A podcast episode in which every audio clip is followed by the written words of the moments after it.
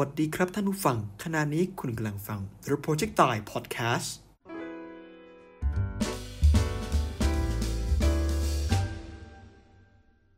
โอเคนะฮะ ตอนนี้ก็อยู่ใน episode ที่ 4 ยุควิทยาศาสตร์ก้าวหน้า part one แล้วเนาะ วันนี้ผมจะมาเล่าหลักๆ 2 ประเด็นด้วยกัน คือประเด็นของวิชาเคมีและชีวะเนาะ วิชาเคมีนี่เราน่าจะคุ้นชินกันดีนะครับ เป็นวิชาเกี่ยวกับอะไรนะ การทดลองสสารใช่ไหม ภาพลักษณ์ของเคมีก็จะมีบีเกอร์นะฮะ มีสารต่างๆเนาะเราก็คงชินตาชินหูอยู่แล้ว ใส่ชุดกาวทดลองในแลบนะฮะ มีบุ้งบุ้งมีฟองมีอะไร มีแก๊สใช่ไหมฮะ อ่า วันนี้เราพูดเรื่องแก๊สเป็นหลักเลยเนาะ แล้วก็เคมีไปแล้วเนาะ ชีวะก็เป็นเรื่องเกี่ยวกับสัตว์ สิ่งมีชีวิตพืชอะไรแบบนี้เนาะ หลายคนก็คงจะชินอยู่แล้วนะฮะสองศาสตร์หลักๆที่เราจะเล่าในครั้งนี้นะครับส่วนครั้งหน้าเราจะเล่าศาสตร์เพิ่มเติมอะไรก็ให้รอติดตามชมแล้วกันเนาะ ในวันนี้นะฮะวิชาเคมีเนี่ยผมได้แบ่งนักวิทยาเลือกมาประมาณ อ่าหกคนเยอะมาก6คน ที่ต้องเลือกมา6คน เพราะต้อง6คนเนี้ยเขาสัมพันธ์และมีเรื่องราวที่ที่สอดคล้องกันนะฮะทั้ง6คนแต่ว่าจะลงรายละเอียดคนไหนมากน้อยก็ก็แล้วแต่สถานการณ์นะครับบางท่านอาจจะไม่ได้มีผลงานมากมาย ขนาดนั้นบางท่านอาจจะแบบมีผลงานเยอะต้องเล่ายานนานนะไม่ใช่ยานนาน โอเค คนแรกเลยนะครับเป็นอ่าจริงๆแล้ว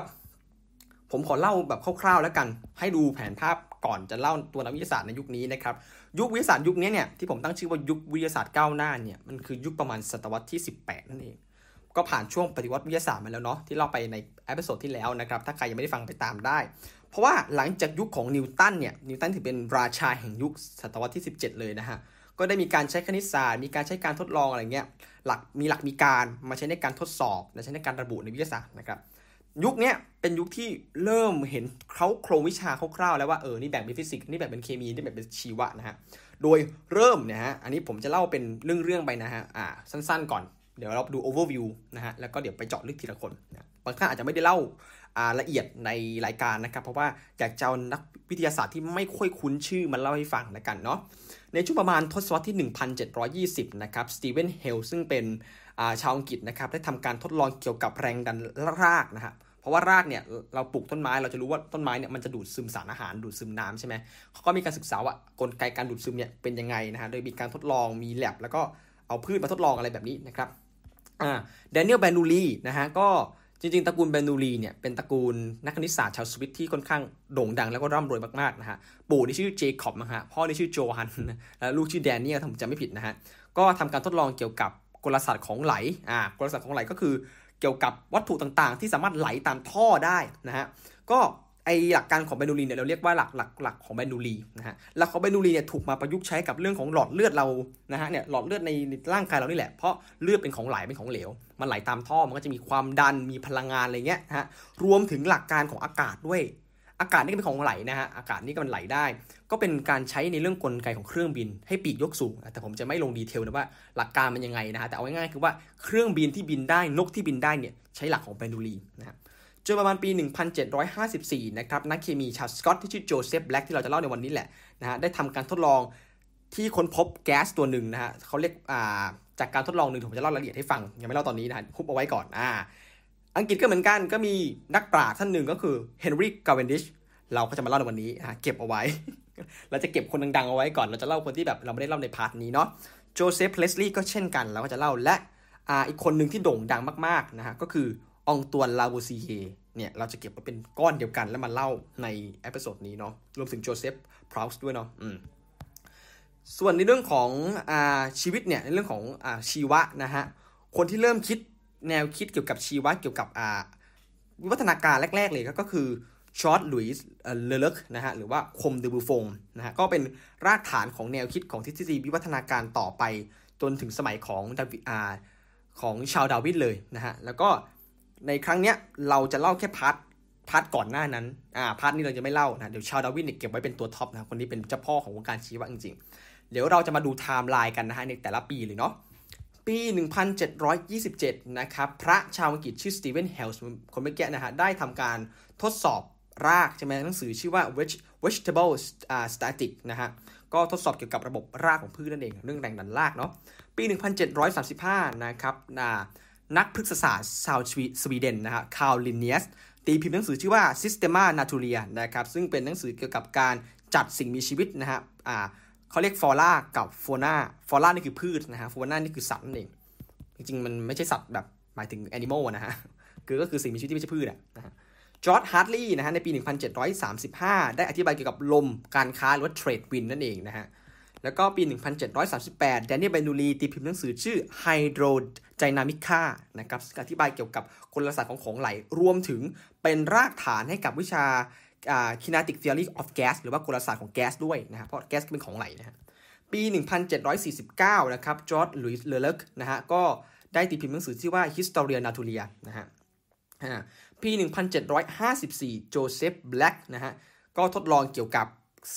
คาร์บอเนตนะฮะแล้วก็ค้นพบปริมาณบางอย่าง เดี๋ยวจะเล่าให้ฟังว่าไอ้สิ่งที่เขาค้นพบคืออะไร เราจะไม่เล่าตอนนี้นะเราจะเก็บไว้ก่อนนะ ปี 1766 นะฮะ เฮนรี่คาเวนดิชค้นพบธาตุธาตุหนึ่งที่เขาเรียกกันว่า inflammable air นะ inflammable คือแบบ ไวไฟ อะไรอย่างเงี้ยนะฮะ โดยการทดลองระหว่าง zinc แล้วก็กรดนะฮะ zinc นี่เป็นธาตุธาตุหนึ่งนะฮะ ก็คือสังกะสีนั่นเอง ปี 1770 นะครับอ่าเบนจามินแฟรงคลินนะครับ รัฐบุรุษแล้วก็นักนักวิทยาศาสตร์ด้วยเนาะ ใครรู้จักอ่าแบงก์ดอลลาร์ของอเมริกาเนี่ยจะมีหน้าเบนจามินแฟรงคลินอยู่นะครับ ก็จริงๆเบนจามินแฟรงคลินทำหลักๆสองเรื่อง เรื่องแรกคือเรื่องเกี่ยวกับกระแสไฟฟ้าใช่ไหมฮะ ตอนฟ้าผ่าเนาะเขาก็เล่นว่าวแล้วก็ ดูว่าเฮ้ยเกิดฟ้าผ่าผ่านตามสายลวดของว่าวอะไรเงี้ยอีกอันนึงคือเรื่องเกี่ยวกับเกี่ยวกับ geo geology เกี่ยวกับโลกนะฮะโลกของเราเนี่ยก็ทำเกี่ยวกับเรื่องของชาร์ตนะฮะแผนภาพของ Gulf Stream นั่นเอง ปี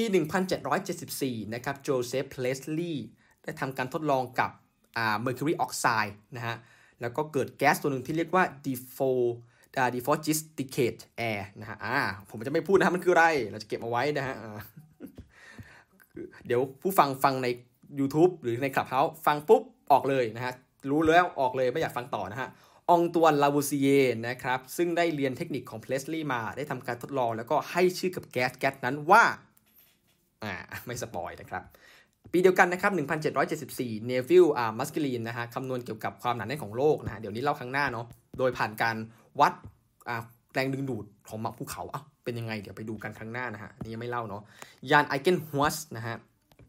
ค้นพบกระบวนการกระบวนการหนึ่งที่เรียกว่า photosynthesis หรือว่ากระบวนการสังเคราะห์ด้วยแสงนั่นเอง 1788 นะครับ เจมส์ฮัตตันนะครับ ตีพิมพ์หนังสือที่ชื่ออ่าชื่อว่า The Age of Earth นะฮะคำนวณเกี่ยวกับอายุของโลกนั่นเองนะฮะปี 1793 นะครับ คริสเตียน สปริงเกิล อธิบายเกี่ยวกับเพศของพืชนั่นเองก็คือพืชดอกอะไรเงี้ยว่ามีสมบัติยังไงนะครับ แล้วก็กระบวนการการ ถ่ายละอองเรนูหรือว่า pollination นะฮะปี1900อ่า1798 นะครับ โทมัสมัลทัส นะครับ ได้ตีพิมพ์หนังสืออ่าชื่อว่า Essay on Human Population นะครับ กล่าว กล่าวถึงความวิบัติ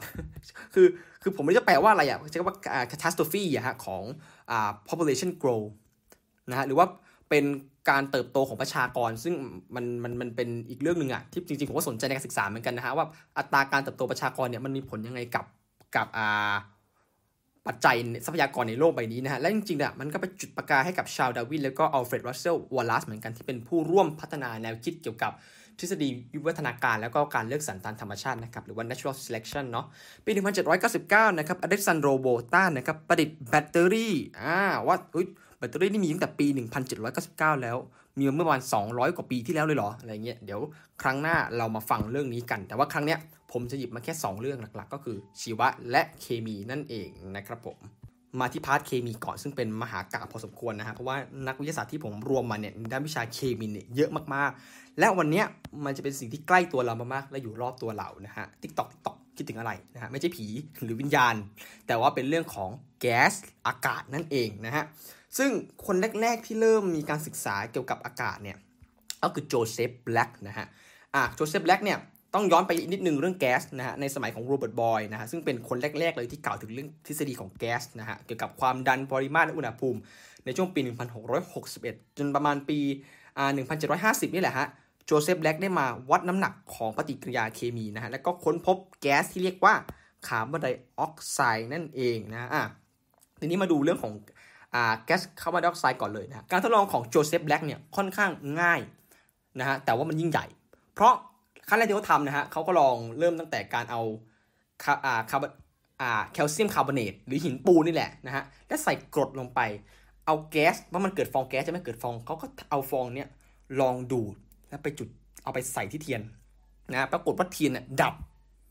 อ่าเทียนดับโดยที่ไม่ต้องมีลมมาเป่า ปกติเวลาเราเป่าเทียนใช่ไหมต้องใช้ลมเป่าพุบเข้าไป แต่เนี่ยใช้แก๊สเทใส่อ้าวเทียนดับเขาเลยเกิดคำถามว่าแก๊สนั้นเนี่ยคือแก๊สอะไร ภายหลังเนี่ยเขาเรียกไอ้เจ้าแก๊สตัวนี้ว่า fixed gas นะฮะหรือว่าแก๊สที่แบบถูกถูกตรึงอ่าแต่ว่าอีกงานที่เขาทำเนี่ยอ่าก็คืองานเรื่องเกี่ยวกับความร้อนนั่นเองอาจจะมีเรื่องแถมนะฮะก็คือว่าในอดีตเนี่ยอุตสาหกรรมทำเบียร์เนี่ยค่อนข้างรุ่งเรืองเขาก็ลองเล่นดูด้วยการเอาน้ำเปล่าเนี่ยเทใส่แก้วแก้วหนึ่งไว้ แล้วก็มีการเทสับไปสับมาฮะคล้ายเป็นบาร์เทนเดอร์บริเวณเหนือเหนืออ่าคล้ายๆเป็นหม้อทำเบียร์ครับผมไม่รู้จะเรียกอะไรเนาะปรากฏว่าเบียร์จริงๆอะ ถ้าใครรู้กระบวนการหมักเบียร์นะฮะมันคือการเอายีสต์ไปย่อยข้าวอะให้เกิดแอลกอฮอล์และผลพวงที่ได้จากยีสต์เนี่ยยีสต์เป็นสับมันจะมีการหายใจให้แก๊สคาร์บอนไดออกไซด์เนี่ยออกมาเหมือนกับที่โจเซฟอ่าโจเซฟแบล็กทดลองกับกับอ่าแคลเซียมคาร์บอเนตเลยเป็นแก๊สตัวเดียวกัน แล้วปรากฏว่าน้ำเนี่ยพอเทไปเทมาพอโจเซฟแบล็กมาชิม ปรากฏแก๊สมีความซ่า เนี่ยคือต้นกำเนิดของน้ำอัดลมนะฮะ เออน้ำอัดลมเกิดสมัยนั้นแต่มันจะไม่ใช่แบบว่าเป็นเป๊ปซี่ หรือโค้กเหมือนที่เรากินในปัจจุบันนี้นะฮะเอาผมพูดแบรนด์ไปแล้ว ถ้า tie-in โฆษณาก็เข้ามาได้นะครับ ก็เกิดจากการเขาเรียกแบบเป็นโซดาอย่างเงี้ยเนาะเป็นโซดาไม่ได้มีรสชาติแต่ว่ามีความซ่านั่นเองนะครับทีนี้มันดูดีกว่าว่าเขาทำงานอีกเรื่องหนึ่งคือเรื่องอะไรนะครับซึ่งตัวของอรับประวัติสั้นๆของโจเซฟแบล็กแล้วกันนะครับโจเซฟแบล็กนี่เกิดที่เมืองชื่อว่าอาบูดูเล็กส์นะฮะที่ฝรั่งเศส ก็เรียนเกี่ยวกับด้านของแพทย์ที่มหาลัยกลาสโกว์นะครับแล้วก็มหาลัยเอดินเบิร์ก ก่อนที่จะมาทำงานเกี่ยวกับวิชาเคมีนะครับเป็นในแลบที่แลบนะฮะจนกระทั่งปี 1754 นะครับงานของเขาเนี่ยก็ถูกถูกถูกเผยแพร่ออกไป งานของเขานี่คืองานเรื่องของชอล์กก็คือแคลเซียมคาร์บอเนตเมื่อกี้แล้วก็ให้ความร้อนนะฮะให้ความร้อนเทกดใส่อะไรเงี้ยปรากฏว่ามันเกิดเป็นแก๊สคาร์บอนไดออกไซด์ขึ้นมานะฮะแล้วก็ไอ้แก๊สตัวเนี้ยเอาไปดับไฟเมื่อกี้เล่าไปแล้วเนาะเอาไปดับไฟแล้วก็แก๊สตัวเนี้ยมันเป็นแก๊สที่สมัยก่อนยังไม่รู้ชื่อ เขาก็ตั้งชื่อว่า fixed gas อะไรอย่างเงี้ยนะฮะ จริงๆแล้วเนี่ยมีอีกเรื่องหนึ่งที่ค่อนข้างค่อนข้างสำคัญของเขาเหมือนกันนะฮะก็คืออในช่วงปี 1756 เนี่ยเขาก็ได้ไปศึกษาเกี่ยวกับพลังงานความร้อนอะไรเงี้ยนะฮะซึ่งผมจะเล่าเป็นหลักๆในงานนี้แหละเรื่องของความร้อนนะฮะตอนที่เป็นศาสตราจารย์อยู่เนี่ยนะฮะที่มหาอาด้านการแพทย์เนี่ยเขาก็ศึกษาเกี่ยวกับเรื่องของเนี่ยทั่วไปนะฮะวิทยาศาสตร์ แต่ว่าสิ่งที่เขาสังเกตเพราะว่า เหมือนตอนนั้นเนี่ยน่าจะมีคนรู้จักเขาเป็นลูกศิษย์เนี่ยทำโรงงานกันเหล้าและพบว่าเออการกันเหล้าเนี่ยมันประสบปัญหาเพราะมันใช้ค่าใช้จ่ายที่สูงมากๆ ก็เลยมีความคิดว่าทำยังไงให้ค่าใช้จ่ายเนี่ยมันต่ำสิ่งที่เขาเจอก็คือว่าอ่าตอนนั้นปี 1761 นะครับเขาก็ลองทดลองโดยการเอาอ่าของเหลวไปให้ความร้อนของเหลวที่ง่ายที่สุดก็คือน้ำอ่าให้ความร้อนกับน้ำให้ไปเรื่อยๆปรากฏเขาพบว่าเวลาเขาวัดความประหลอดเนี่ยใช้ประหลอดวัดใช่ไหมฮะเขาพบว่าน้ำเนี่ยมันจะถูกพลังงานความให้ไปเต็มที่เลย จนถึงจุดจุดหนึ่งนะฮะจุดจุดนั้นเนี่ยเป็นอุณหภูมิที่ 100 องศาเซลเซียสหรือว่า 212 องศาฟาเรนไฮต์น้ำมันจะเดือดอยู่นั่นแหละ แต่อุณหภูมิไม่ขึ้นแล้วนะฮะแต่สักพักหนึ่งเนี่ยพอปล่อยไปเรื่อยๆเนี่ยพบว่าน้ำเนี่ยจากการที่มันเป็นน้ำอยู่ดีมันเกิดการระเหยนะฮะเกิดการหลุดไปของโมเลกุลน้ำนะฮะการระเหยกับการเดือดต่างกันเนาะเอาเล่านี้ก่อนการระเหยเนี่ยคือผิวน้ำบริเวณหน้า เกิดการหลุดออกไป ซึ่งเกิดได้ง่ายมากๆนะฮะแต่การเดือดเนี่ยมันคือการใส่ความร้อนเพื่อให้ ด้านล่างมันช่วยดันดันดันดันดันอนุภาคด้านบนให้หลุดออกไปเรื่อยๆนะฮะเขาก็เลยเกิดไอเดียว่าเฮ้ยเพราะฉะนั้นพลังงานที่ให้กับสารสารหนึ่งเนี่ยแล้วของเหลวของเหลวหนึ่งเนี่ยมันมี 2 ส่วน ส่วนแรกเนี่ยคือพลังงานที่เราเห็นได้ชัดๆเห็นได้เนี่ยคือเห็นได้จากการใช้เทอร์โมมิเตอร์แต่วัดนะฮะอ่าจริงๆ สมัยก่อนเรื่องความร้อนและพลังงานมันถูกรวมเป็นเรื่องเดียวกันอยู่นะและอดีตก็เชื่อเป็นธาตุด้วยซ้ำเป็น element หนึ่งนะฮะอ่าเขาบอกว่าเนี่ยถ้าเป็นความร้อนปกติเนี่ยเราเห็นได้จากการวัด ประหลอดจะวัดเทอร์โมมิเตอร์เนาะคำว่าเทอร์โมมิเตอร์เนี่ยมาจากเทอร์โมที่แปลว่าอุณหภูมิ แล้วก็มิเตอร์ที่แปลว่าเครื่องวัดใช่ไหมฮะอ่าเขาพบว่ามันมีพลังงานบางอย่าง ระหว่างที่ไอเทอร์โมมิเตอร์เนี่ยมันไปแตะจุดจุดหนึ่งเขาเรียกพลังงานก้อนนี้ว่า latent heat ไอ้คำว่า latent เนี่ยเป็นภาษาละตินแปลว่าพลังงานที่ซ่อนเร้นนะฮะหรือว่าพลังงานแฝง เพราะฉะนั้นเนี่ยเวลาเราเรียนวิชาเคมีเราจะพบว่าสูตรการหาพลังงานนะฮะอ่า ย้อนรำลึกความนิดหนึ่งมันมี 2 สูตร สูตรแรกคือสูตรเมื่อมีการเปลี่ยนอุณหภูมิ อันนี้คือความความความร้อนหรือพลังงานที่เห็นได้ชัดๆ อีกสูตรหนึ่งคือพลังงานแฝง ใช้ในการเปลี่ยนสถานะจากสถานะหนึ่งไปอีกสถานะหนึ่ง และเรื่องนี้แหละฮะเป็นเรื่องที่เป็นรากฐานให้กับวิชาเทอร์โมไดนามิกนะฮะหรือว่าอุณหพลศาสตร์ ที่เกี่ยวข้องกับพลังงานเกี่ยวกับการอนุรักษ์ความร้อนหรือเรื่องแบบนี้นะฮะแล้วก็ใช้เป็นกลไกหลักในเครื่องกลเหมือนกันในยุคที่มีการปฏิวัติอุตสาหกรรมนะฮะ แล้วก็จริง ๆ แล้วเนี่ยไอพลังงานก้อนนี้มันก็มีทางกลับกันของมันเหมือนกัน คือในเมื่อเราทำให้มันขึ้นไปได้ เราก็ทำให้มันลงมาได้เช่นกัน เพราะฉะนั้นหลักการนี้ก็ถูกมาใช้ในการทำให้ของเหลวเนี่ยกลายเป็นอ่าขออภัยครับการทำให้น้ำน้ำแข็งเนี่ยกลายเป็นของเหลวอ่าน้ำแข็งเหล่านี้ตั้งไว้อยู่อยู่ดีทำไมน้ำแข็งมันเกิดการละลาย ความร้อนจากไหนมาทำให้มันละลาย มันไม่สามารถวัดความร้อนได้เพราะน้ำแข็งก็ศูนย์องศา เท่ากันกับน้ำเวลา เริ่มหลอมเหลว เพราะนั้นพลังงานตัวนี้มันถูกใช้ในการทำให้สสารเกิดการเดือด และสสารเกิดการละลายนั่นเองนะฮะแบล็กเนี่ยได้นำข้อคิดเหล่านี้นะฮะไปให้กับเพื่อนของเขาที่คือเจมส์วัตนะฮะเอาวัตนี่คุณคุณไหมวัตนี่เป็นหน่วยของกำลังเนาะซึ่งวัตก็เอาแนวคิดเรื่องนี้ไปใช้ต่อนะฮะตอนนั้นเขาเขาเป็นทีเขาเป็นวิศวกรเนาะแล้วก็เกิดปัญหาเหมือนกันเกี่ยวกับเครื่องจักรไอ้น้ำของเขานะฮะเขาก็เลยเนี่ยเอาหลักการหลักนี้แหละ ไปประยุกต์ใช้กับ เครื่องจักรไอ้น้ำที่มันไม่ได้ประสิทธิภาพไม่ได้ประสิทธิผลนะฮะจนโหเครื่องจักรไอ้น้ำเขาสามารถทำงานได้มีประสิทธิภาพมากขึ้นจากหลักการนี้นั่นเอง จนโอ้วัตนี้ก็เป็นชื่อของหน่วยพลังงานใช่ไหมฮะอ่าใครไอ้หน่วยกำลังขออภัยหน่วยกำลังนะฮะก็คือวัตต์หรือว่าหน่วยแรงม้าเนี่ยก็มาจากวัตคนนี้นี่เองนะครับแล้วก็รวมไปถึงเครื่องคอนเดนเซอร์ฮะเครื่องที่ช่วยในการควบแน่นเหมือนกันก็ใช้หลักการนี้ เพราะฉะนั้นหลักการของโจเซฟแบล็กนอกจากการที่เขาค้นพบแก๊ส คาร์บอนไดออกไซด์แล้วเขายังทำงานที่เกี่ยวกับเรื่องของงานพลังงานด้วยนั่นเองนะนี่นักวิทยาศาสตร์คนแรก นักวิทยาศาสตร์คนต่อมานะจริงเรียกนักเคมีเลยก็ได้นะฮะนักเคมีคนต่อมาเนี่ยคือเฮนรี่คาเวนดิชนะครับเกิดในปี 1731 ถึงปี 1810นะเล่าประวัติสั้นๆแล้วกันนะฮะกาเวนดิชเนี่ยเป็นคนที่แปลกประหลาดมากๆนะฮะเพราะว่าอาเกิดเมื่อปี 1731 นะฮะในฟรานซ์เหมือนกันในฝรั่งเศสนะฮะแล้วก็มีปู่เนี่ยเป็นยุค เป็นยุคแล้วก็เป็นคนรวย เพราะนั้นครอบครัวรวยนะฮะทำอะไรก็ได้รวยแล้วนะฮะคนอดีตต้องยอมรับจริงว่าบรรดานักวิทยาศาสตร์อะมักจะเป็นอีลีทนะฮะเป็นคนรวย มีงบประมาณมีเงินจะซื้ออุปกรณ์ทดลองเล่นในแต่ละวันเนาะการงานไม่ต้องทำนะฮะอ่าหรือคนจนเนี่ยก็ต้องพยายามไปทำงานรับใช้คนรวยเพื่อที่จะเข้าถึงอะไรเงี้ยนะฮะเพราะนั้นโลกวิทยาศาสตร์อดีตเนี่ยค่อนข้างมีความเหลื่อมล้ำสูงนะฮะแม้ปัจจุบันนี้ก็เช่นกันนะอุปกรณ์ต่างๆ มันก็แพงขึ้นเนาะอดีตก็แพงสารเอ่ย อุปกรณ์เอ่ยอะไรเงี้ยจนต้องมีการประดิษฐ์อุปกรณ์อย่างง่ายๆ เพื่อที่จะใช้อะไรเงี้ยนะฮะอ่าอ่าความประหลาดของเขาเนี่ยคือคือตัวเขาเองเนี่ยเป็นผู้ชายที่โสดนะมีก็ต้องมีความอายนักวิศาสตร์มีสองแบบ ไม่เก็บตัวโสดก็เป็นผู้ชายเจ้าสำราญเจ้าเสน่ห์มีสาวติดตรึมเดี๋ยววันนี้จะเล่าเรื่องนักวิทยาศาสตร์ที่มีสาวติดตรึมอีกท่านหนึ่งด้วยนะฮะอะแต่เนี่ยคาเวนดิชเนี่ย ไม่ค่อยไม่ค่อยมีสาวติดเท่าไหร่นะฮะเป็นคนขี้อายอะไรเงี้ยนะฮะแล้วก็เคยมีการตีพิมพ์ผลงานเนี่ยไปให้ทาง Royal Society ด้วย แล้วก็ผลงานเนี้ยมันก็ไปเตะตากับฮัมฟรีย์ดาร์วีอ่าเดี๋ยวจะมาเล่าว่าฮัมฟรีย์ดาร์วีเป็นใครนะฮะส่งไปให้อ๋ออ่าขออภัยไม่ใช่ส่งผลงานให้ฮัมฟรีย์ดาร์วีฮะเป็นผู้ช่วยของฮัมฟรีย์ดาร์วีด้วยนะฮะไอ้ฮัมฟรีย์ดาร์วีเป็นผู้ช่วยเขาอ๋อขออภัยฮัมฟรีย์ดาร์วีเป็นผู้ช่วยเขานะฮะอ่าช่วยงานกันเดี๋ยวฮัมฟรีย์ดาร์วีนี่แหละ คงจะขโมยเสน่ห์ของอ่าคาเวนดิชไปหมดแล้วนะฮะ อ่าซึ่งงานของคาร์เวนดิชเนี่ยมันมันโด่งดังเพราะอะไร เพราะว่าอ่าอดีตเนี่ย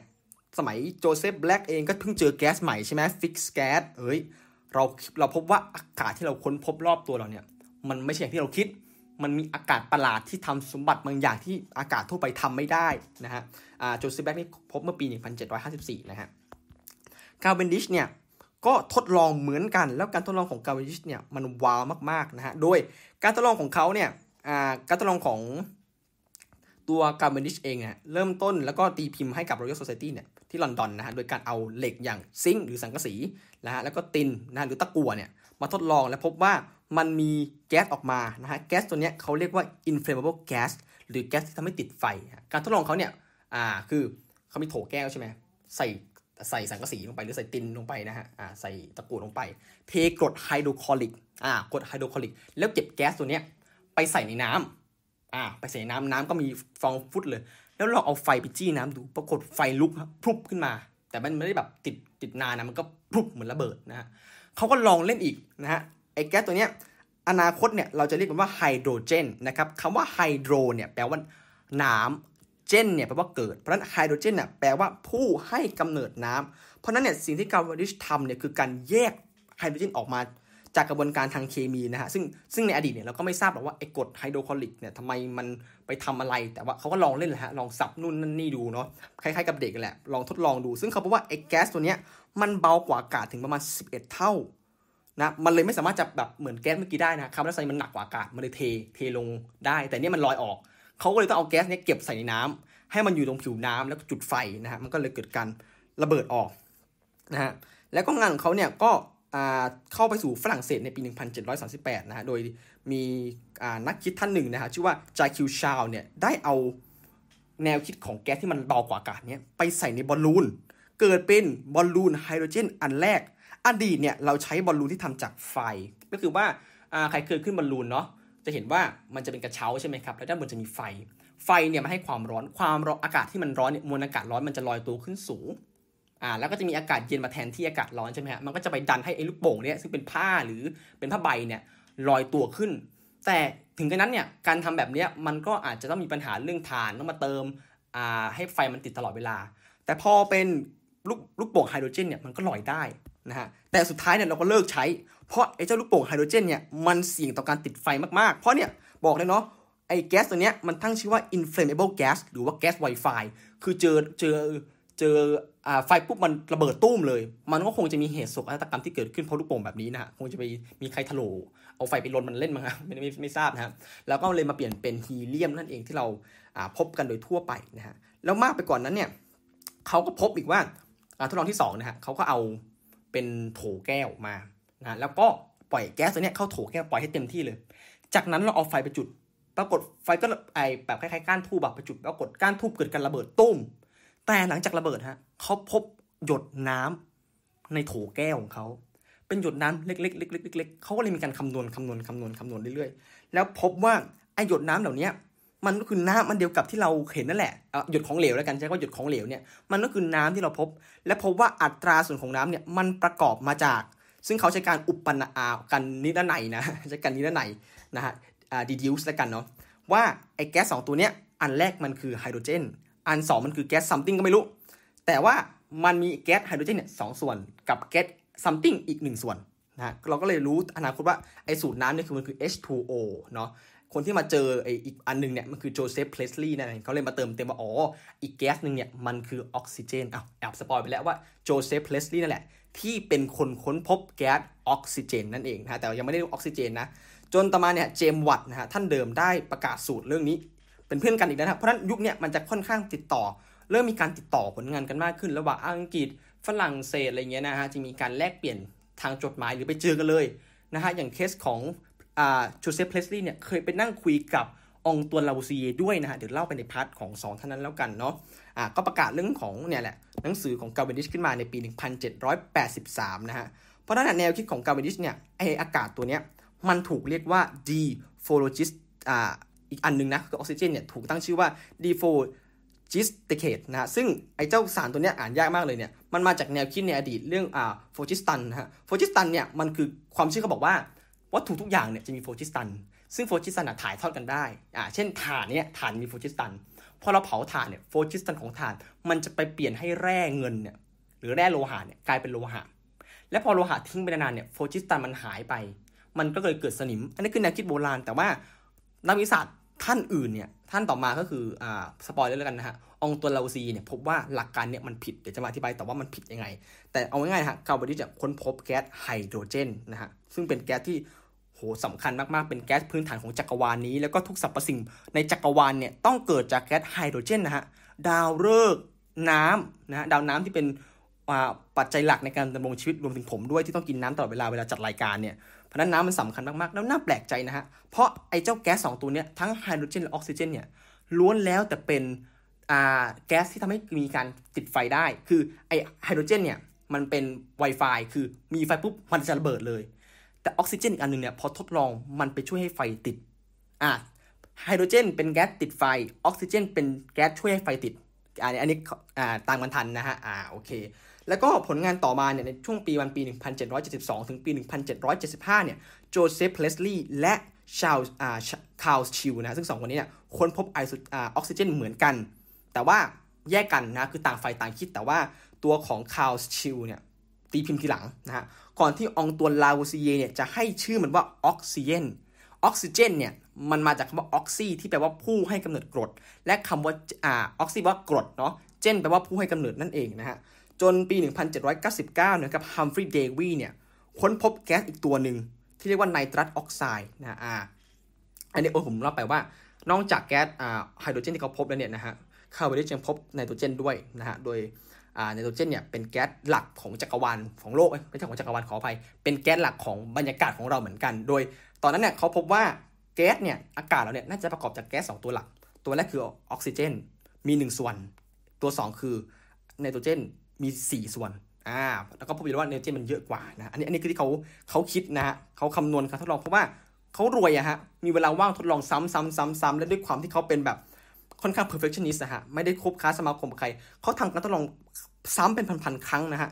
ที่ทดลองเก็บข้อมูลเก็บข้อมูลอะไรเงี้ยเพราะนั้นนักวิทยาศาสตร์เนี่ยต้องว่างมากๆ และต้องรวยด้วยนะฮะ จะทำการทดลองนี้ได้เนาะฮัมฟรีย์เดวิสเนี่ยคนพบว่าแก๊สไนตรัสออกไซด์เนี่ยสามารถที่จะใช้ในการบำบัดได้นะฮะ แก๊สเนี่ยถูกตั้งชื่อว่าแก๊สหัวเราะนะเดี๋ยวจะเล่าให้ฟังว่าทำไมเรียกว่าแก๊สหัวเราะนะฮะจนกระทั่งปี 1844 เนี่ยไอ้แก๊สตัวนี้ถูกเอามาใช้ในทางการแพทย์ด้วยนะฮะโดยทันตแพทย์ชาวอเมริกันนะฮะฮอรักซ์เวลส์นั่นเองนะครับผมนักวิทยาศาสตร์คนต่อไปนะครับเมื่อกี้พูดชื่อไปแล้วนะฮะที่คนที่เอาไนตรัสออกไซด์มาทดลองนั่นคือฮัมฟรีย์เดวีนั่นเองนะฮะฮัมฟรีย์เดวีนี่เกิดเมื่อปี 1778 นะถึงปี 1829 เป็นนักเคมีที่ค่อนข้างมั่นโหนกมั่นหน้ามากๆนะฮะมีความแบบ ทดลองและบ้าบิ่นสุดๆนะฮะ โดยเขาเนี่ยเคยเขียนงานมากมาย ก็อ่านงานของไม่ว่าจะเป็นคาเวนดิชเอง อ่านงานของพรีสต์ลีย์เองอะไรเงี้ย อ่านหลายๆคนนะฮะ รวมถึงลาวัวซิเยร์ด้วยนะฮะ แล้วการรวมถึงโวลตาโวลต้าด้วยที่เราครั้งหน้านะฮะโวลต้าคือเขาอ่านของหลายคนมาก แล้วก็แบบมาทำการทดลอง แล้วความบ้าบิ่นเขาเนี่ยคือเขาทำกับตัวเอง ทดลองเอง สูบเอง ดูดเองแบบโอ้โห บ้าบิ่นมากนะฮะ แล้วก็ทนงตนพอสมควรนะ มั่นหน้ามั่นโหนกว่าเขาเนี่ย เป็นนิวตันคนต่อไปนะเพราะมีจดหมายหนึ่งนะฮะ เขียนไว้ว่าเดวี x นิวตันเขาชื่นชมนิวตันมากๆนะฮะ เป็นแบบเป็นปูชนียบุคคลเลยนะฮัมฟรีย์เดวีเนี่ยเป็นคนที่ค้นพบแก๊สหลักๆ 2 ตัวนะจะมีหลายตัวแต่ว่าหลักๆที่เขาเจอเนี่ยสองตัว อันแรกคือไนตรัสออกไซด์เป็นแก๊สหัวเราะอ่าสูบไปปั๊บจะเกิดอาการตื่นตัวแล้วหัวเราะแล้วโลดเต้นกระโดดโลดเต้นตลอดเวลาแก๊สนี่เคยถูกใช้ในการฆาตกรรมคนด้วยนะฮะโดยการปล่อยไอ้เจ้าแก๊สหัวเราะหรือไนตรัสออกไซด์เนี่ยใส่ไปในโรงละคร คนก็หัวเราะกันจนตายอะนะฮะแต่ว่าอ่าต่อมาก็ถูกใช้เป็นอ่าด้านการแพทย์นะครับเป็นยาที่ระงับอาการแบบเจ็บปวดอะไรเงี้ยนะฮะอีกอันหนึงคือคาร์บอนมอนอกไซด์สองเคสนี้อันตรายมากนะฮะเพราะสูตรอย่างไนตรัสเนี่ยอาจจะไม่ได้หนักมาก ถ้าเขาแบบปริมาณน้อยๆนะหรือคาร์บอนมอนเนี่ยน้อยๆไม่เป็นไร แต่ถ้าเขาสูงมากๆเนี่ยคาร์บอนมอนเนี่ยฮะคือแก๊สที่เกิดจากการสันดาปแบบไม่สมบูรณ์นะฮะสันดาปแบบไม่สมบูรณ์ใช้ออกซิเจนไม่มากพอ แก๊สตัวเนี้ยมันจะจับกับฮีโมโกลบิน ซึ่งอยู่ในเม็ดเลือดแดงของเราเนี่ยได้เร็วกว่าออกซิเจน แปลว่าแทนที่ร่างกายเราจะรับออกซิเจน มันไปรับคาร์บอนมอนอกไซด์แล้วมีผลทำให้เราหมดสตินะ สังเกตนะการเกิดไฟไหม้แต่ละครั้งเนี่ย คนที่เสียชีวิตเนี่ยไม่ได้เสียชีวิตเพราะโดนไฟคลอกอย่างเดียวนะเขาพบว่าส่วนมากที่ตายเนี่ยเกิดเพราะการสูดก๊าซคาร์บอนมอนอกไซด์เยอะเกินไป จนหมดสตินะครับเพราะฉะนั้นเนี่ยเวลาเกิดเหตุไฟไหม้เนี่ยแนะนำให้หาผ้าชุบน้ำมาปิดจมูกไว้ เพื่อป้องกันการสูดดมแก๊สคาร์บอนมอนอกไซด์เข้าไป มีผลทำให้เสียสติได้นะฮะแบบไม่ใช่สติหมดสติ ถ้าเสียสติอาจจะเป็นไนตรัสออกไซด์แทนนะครับอะมาไปก่อนนั้นเนี่ยเฮนรี่คาเวนดิชดลองพวกธาตุในกลุ่มหมู่หนึ่งหมู่สองของตารางธาตุเนาะเขาเรียกว่าธาตุอัลคาไลกับ alkali earth คำว่าอัลคาไลเนี่ยแปลว่าแบบเกลืออะไรอย่างอะขอไปแปลว่าเบสแปลว่าด่างเป็นภาษาอาหรับนะฮะเพราะฉะนั้นเนี่ย ไอ้ธาตุอัลคาไลน์เนี่ยมันมีความเลื่องชื่อลือชาเรื่องหนึ่งคือเร็วต่อน้ำเมื่อคุณเอาธาตุเหล่านี้ไปใส่ในน้ำแล้วเนี่ย แทนที่แบบปกติเราทราบนะโอ้โดนน้ำก็ต้องไฟดับสิ ปรากฏมันเกิดปฏิกิริยาที่ไฟมันลุกโชติช่วงชัชวาลแล้วเกิดการระเบิดขึ้นมานะฮะธาตุที่เรารู้จักกันพวกแคลเซียมโซเดียมอะไรเงี้ยนะเป็นธาตุในหมู่อัลคาไลน์และอัลคาไลน์เอิร์ธนะฮะ ถ้าใครผ่านชั้นมปลายมาเนี่ยจะพบกันทดลองที่เอาก้อนของโซเดียมนะฮะเป็นก้อนโลหะนี่แหละนะฮะใส่ไปในน้ำปรากฏมันเกิดการระเบิดมีแสงมีอะไรเงี้ยนะฮะก็เป็นคนที่เจอเหมือนกันนะคนพบธาตุในหมู่หนึ่งหมู่สองรวมถึงธาตุเพิ่มเติมเช่นพวกโบอ่าโบรอนอะไรอย่างนี้ด้วยนะครับค่อนข้างเจอหลายธาตุมากๆและด้วยความสามารถของเขาเนี่ยก็มีช่วงที่เขาเนี่ยอ่าไปเดินทางโชว์ตัวนะฮะทำการทดลองต่างๆ จริงๆเนี่ยเขาก็เป็นอ่าคล้ายๆกับเป็นเมมเบอร์ของ Royal Irish Academy ด้วยนะรวมถึงอ่าทาง Royal Society ด้วยนะฮะ หลายหลายคลับมากเลย และด้วยความที่แบบเขามีการทดลองที่หวือหวาการทดลองที่มันระเบิดตุ้มต้ามเนี่ยคนสมัยก่อนก็ชอบสิฮะก็มีการทดลองแล้วมีภาพด้วยนะฮะว่า ระหว่างการทดลองหรือการสาธิตของเขาเนี่ยก็จะมีสาวๆมานั่งมองว่าตัวอ่าเดวี่เนี่ยเป็นคนที่ค่อนข้างหล่อหลาเอาการเลยนะ ถ้าใครดูในยูทูบเห็นหน้าตาอยู่นะว่าเออเป็นคนที่ค่อนข้างหล่อนะฮะ ก็มีสาวๆมารอการติดตาม เพราะเนี่ยนักวิชาบอกแล้วมีสองแบบหนึ่งคือไม่ไม่แบบไม่เนิร์ดเก็บตัวไม่เจอสาวก็เป็นพวก สื่ออ่าคาสโนวานะฮะสาวๆล้อมหน้าล้อมหลัง แล้วก็อีกการทดลองหนึ่งที่ไปเสริมกับการทดลองการแยกไฮโดรเจน กับออกซิเจน ด้วยเนี่ยคือการทดลองที่เขาเนี่ยไปเอาตัวของแบตเตอรี่ของอ่าโวลตาโวลตานะฮะมาแยกน้ำกับออกซิเจนอ่าซึ่งไอการแยกแบบนี้คือพื้นฐานมากในการแยกน้ำกับออกซิเจนในปัจจุบันนี้นะเราใช้กระบวนการนี้แหละใช้ไฟฟ้าแยกน้ำเป็นไฮโดรเจนกับออกซิเจน แล้วก็มีผลงานสำคัญก็คือเดวิดแลมนะฮะเป็นคล้ายๆกับอ่า ตะเกียงอะไรนะฮะซึ่งเราก็ใช้กันอะตะเกียงตะเกียงที่ด้านล่างเนี่ยมันจะเป็นแอลกอฮอล์ใช่ไหมฮะแล้วก็มีไส้เทียนออกมาตะเกียงนั่นแหละฮะก็คือตะเกียงของเดวี่นั่นเองตะเกียงเจ้าพายุอะฮะที่เรารู้จักกันเนาะเพราะฉะนั้นเนี่ยนี่ก็เป็นอีกนักวิทยาศาสตร์ที่สำคัญมากๆอีกท่านหนึ่ง แต่ว่าคนจะไม่ค่อยรู้จักเขากันนะจริงๆที่เล่ามาเนี่ยผมว่าน้อยคนจะรู้จักไม่ว่าจะเป็นเนี่ยโจเซฟแบล็กเฮนรี่คาเวนดิชหรือว่าแม้กระทั่งฮัมฟรีย์เดวี่เองอะแต่งานที่เขาผลิตออกมาเนี่ยมันเป็นงานที่เราใช้กันทั่วไปอยู่ในสังคม แล้วก็บางอย่างเนี่ยเราแทบจะไม่รู้เลยอ๋อ คนคนนี้เขาคิดนั่นเองนะฮะก็เป็นนักวิทยาศาสตร์อีกท่านหนึ่งที่ให้ความสำคัญแล้วก็มีบทบาทในเรื่องของแก๊สที่เราเล่าในวันนี้นะครับ คนต่อไปคือโจเซฟเพลสลีย์โอ้โหพูดมาหลายรอบแล้ว ได้ยินน่าจะสองสามครั้งแล้วใช่ไหมฮะโจเซฟเพลสลีย์เนี่ยโจเซฟเพลสลีย์เป็นใครนะฮะโจเซฟเพลสลีย์เนี่ยเป็นบุคคลที่ค้นพบแก๊สออกซิเจนนั่นเองนะฮะแต่ว่าสมัยนั้นเขายังไม่ได้ออกซิเจนนะฮะโจเซฟเพลสลีย์เนี่ยอ่าเป็น จริงๆแล้วเนี่ยจากผลงานก่อนๆของโจเซฟแบล็กโจเซฟเนี่ยโจเซฟจังเลยวันนี้จะเจอสามโจเซฟนะฮะโจเซฟแบล็กเรื่องออกซิเจนนะฮะหรือว่างานของอ่าใครนะของกาเบดิสเรื่องออกซิเจนเรื่องเรื่องไฮโดรเจนใช่ไหมฮะเขาก็พบแก๊สอีกตัวหนึ่งเหมือนกัน การทดลองของเขาเนี่ยคือเขาทดสอบนะทดสอบด้วยการเอาอ่าเขาเรียกว่า mercury oxide mercury oxide เนี่ยคือใช้คำว่าไงปลอดนะฮะมันมันคือปลอดออกไซด์ เรียกตัวเลขมากเลยนะ มันคือปลอดออกไซด์นั่นแหละนะฮะ โดยการทดลองเนี้ยเขาเริ่มทดลองในช่วงวันวันที่หนึ่งนะจบวันที่หนึ่งสิงหาคมอะเพิ่งผ่านไปไม่นานวันนี้เองนะฮะหนึ่งเจ็ดเจ็ดสี่นะฮะ การทดลองเขาเนี่ยเขาได้นำเจ้าปรอทออกไซด์ คือปรอทปกติมันเป็นของเหลวใช่ไหมฮะอ่าแต่มันอยู่ในรูปของสารอีกตัวหนึ่งนะฮะ mercuric oxide ซึ่งถูกใช้ในทางด้านยาเหมือนกันทางเภสัชกรรมในยุคนั้นนะครับเขาก็เอาไอ้เจ้าสารตัวเนี้ยมาใส่ในหลอดทดลอง แล้วก็ใช้เลนส์เลนส์ที่เกิดการรวมแสงได้ อ่าเลนส์เนี่ยมีสมบัติในการรวมแสงใช่ไหมให้ความร้อนคือมันเผาไม่ได้อะเผาไปมันก็ไม่ละลายดีอะนะฮะอ่าเขาก็ใช้หลักการเนี้ยให้มันเกิดการลุกไหม้และเกิดการค่อยๆละลาย และให้แก๊สออกมานะฮะแก๊สที่ได้เนี่ยเขาก็เอาเจ้าเอาเจ้าแก๊สตัวเนี้ยไปเก็บ เก็บไว้ปุ๊บอ่าเก็บไว้นะเก็บไว้ในหลอดอ่าเป็นเป็นโถ เก็บไว้ในโถ ปรากฏว่าการทดลองเขาเนี่ยเขาเริ่มโดยการเอาเทียนสองเล่มนะเทียนสองเล่มมาวางไว้ เทียนเล่มแรกเนี่ยเกิดไม่มีอะไรอากาศเปล่าๆครอบ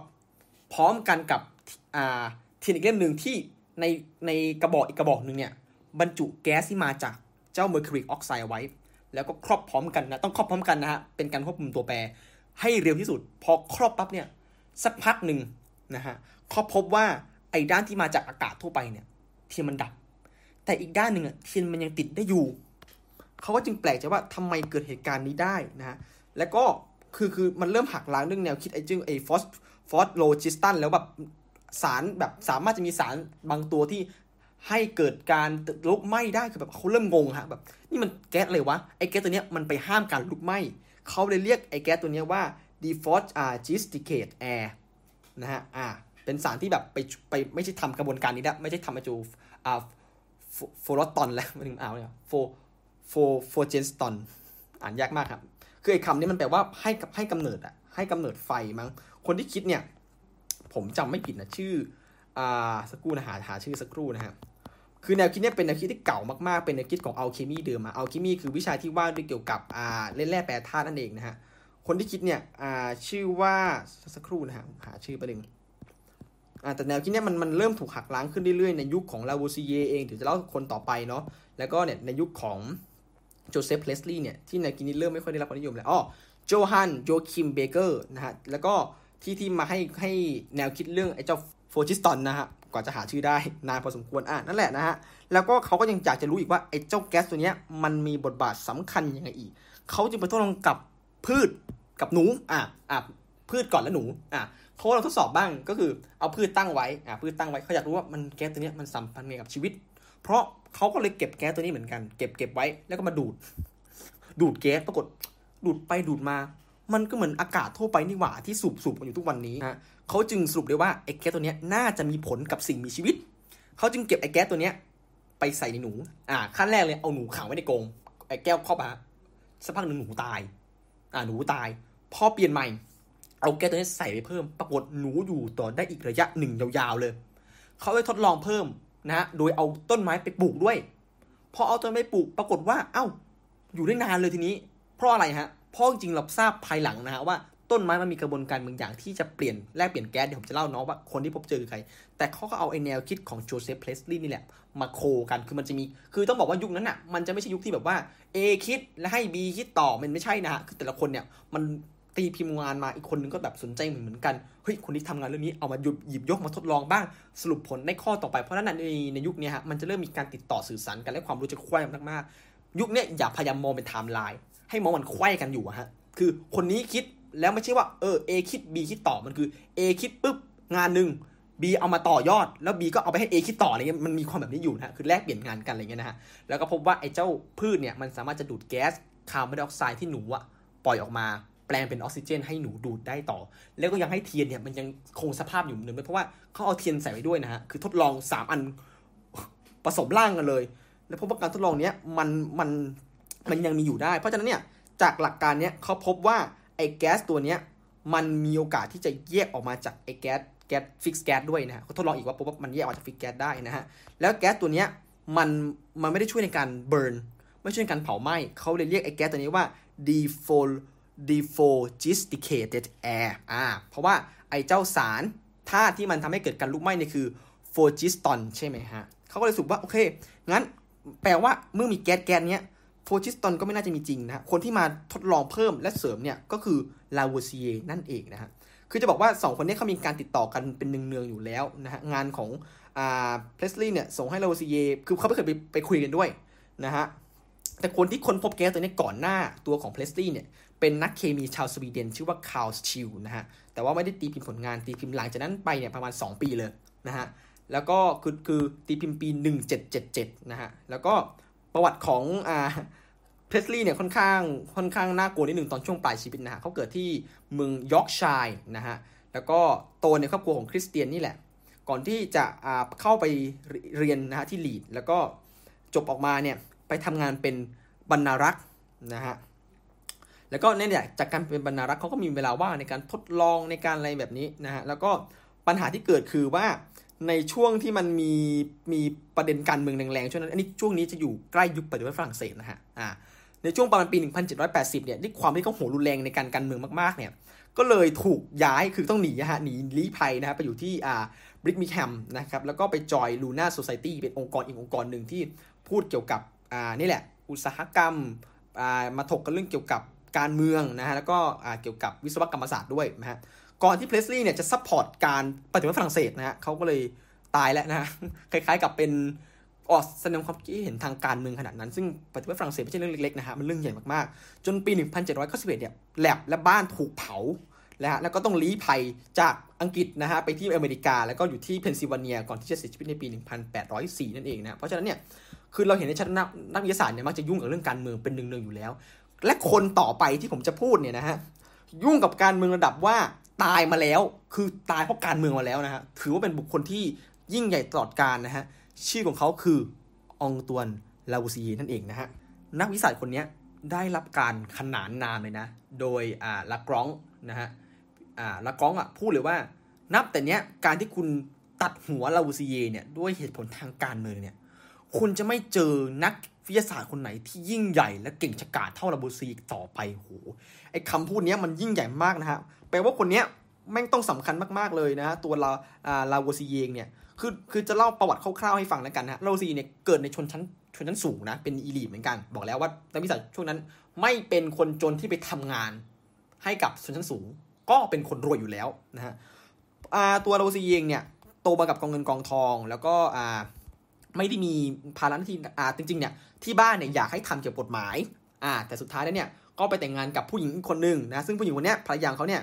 เป็นบุคคลที่คอยอุปถัมภ์อย่างดีเลย คือ การทดลองการแปลเพราะว่าภรรยาคนนี้รู้ภาษาอังกฤษด้วยนะคือคือสองคนนี้มาคู่กันเลยนะฮะ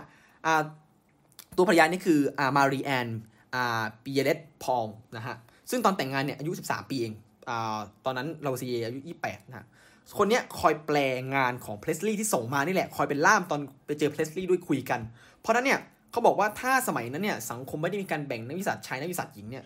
ภรรยาของลาวัวซีเยน่าจะเป็นหนึ่งนักวิทยาศาสตร์ที่มีความสามารถมากนะฮะเพราะงานของเขาเนี่ยคือช่วยสามีนั่นแหละ แต่แต่ว่าโห ไม่ได้ช่วยน้อยอะเป็นทั้งแบบเป็นทั้งคู่ชีวิตด้วยเพราะนั้นเนี่ยการมีคู่ชีวิตดีก็เป็นแบบนี้เคสอีกเคสหนึ่งที่เกิดขึ้นในวงการเคมีคือเคสของปีแยร์คูรีกับแมรี่คูรีนะอาการก็คล้ายๆกันแต่ว่าเคสนั้น